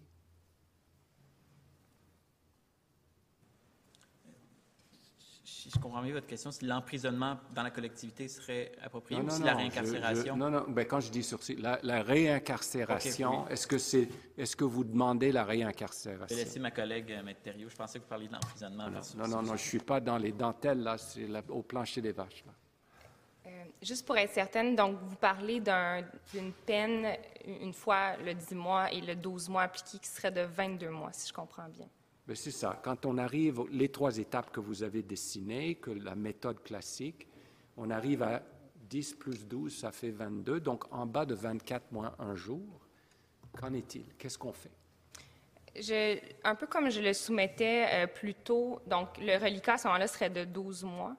Euh, à la lumière des représentations qui ont été faites par l'intimé, puis à la lumière de ce que cette Cour a décidé dans Hillback, euh, on n'est pas certain, on ne peut pas affirmer avec certitude devant vous aujourd'hui que les fins de la justice sont mieux servies vu le, vu le délai qui s'est écoulé depuis le plaidoyer culpabilité et ensuite, euh, dépendamment à quel moment vous allez rendre votre arrêt. Euh, mais euh, je, vous soumets que ce n'est pas une admission de la gravité. de, je comprends. Ben alors, vous laissez ça, vous laissez ça à la discrétion de la Cour, même si par ailleurs, la discrétion de la Cour vous intéresse un peu moins pour ce qui est de la deuxième question. Exactement.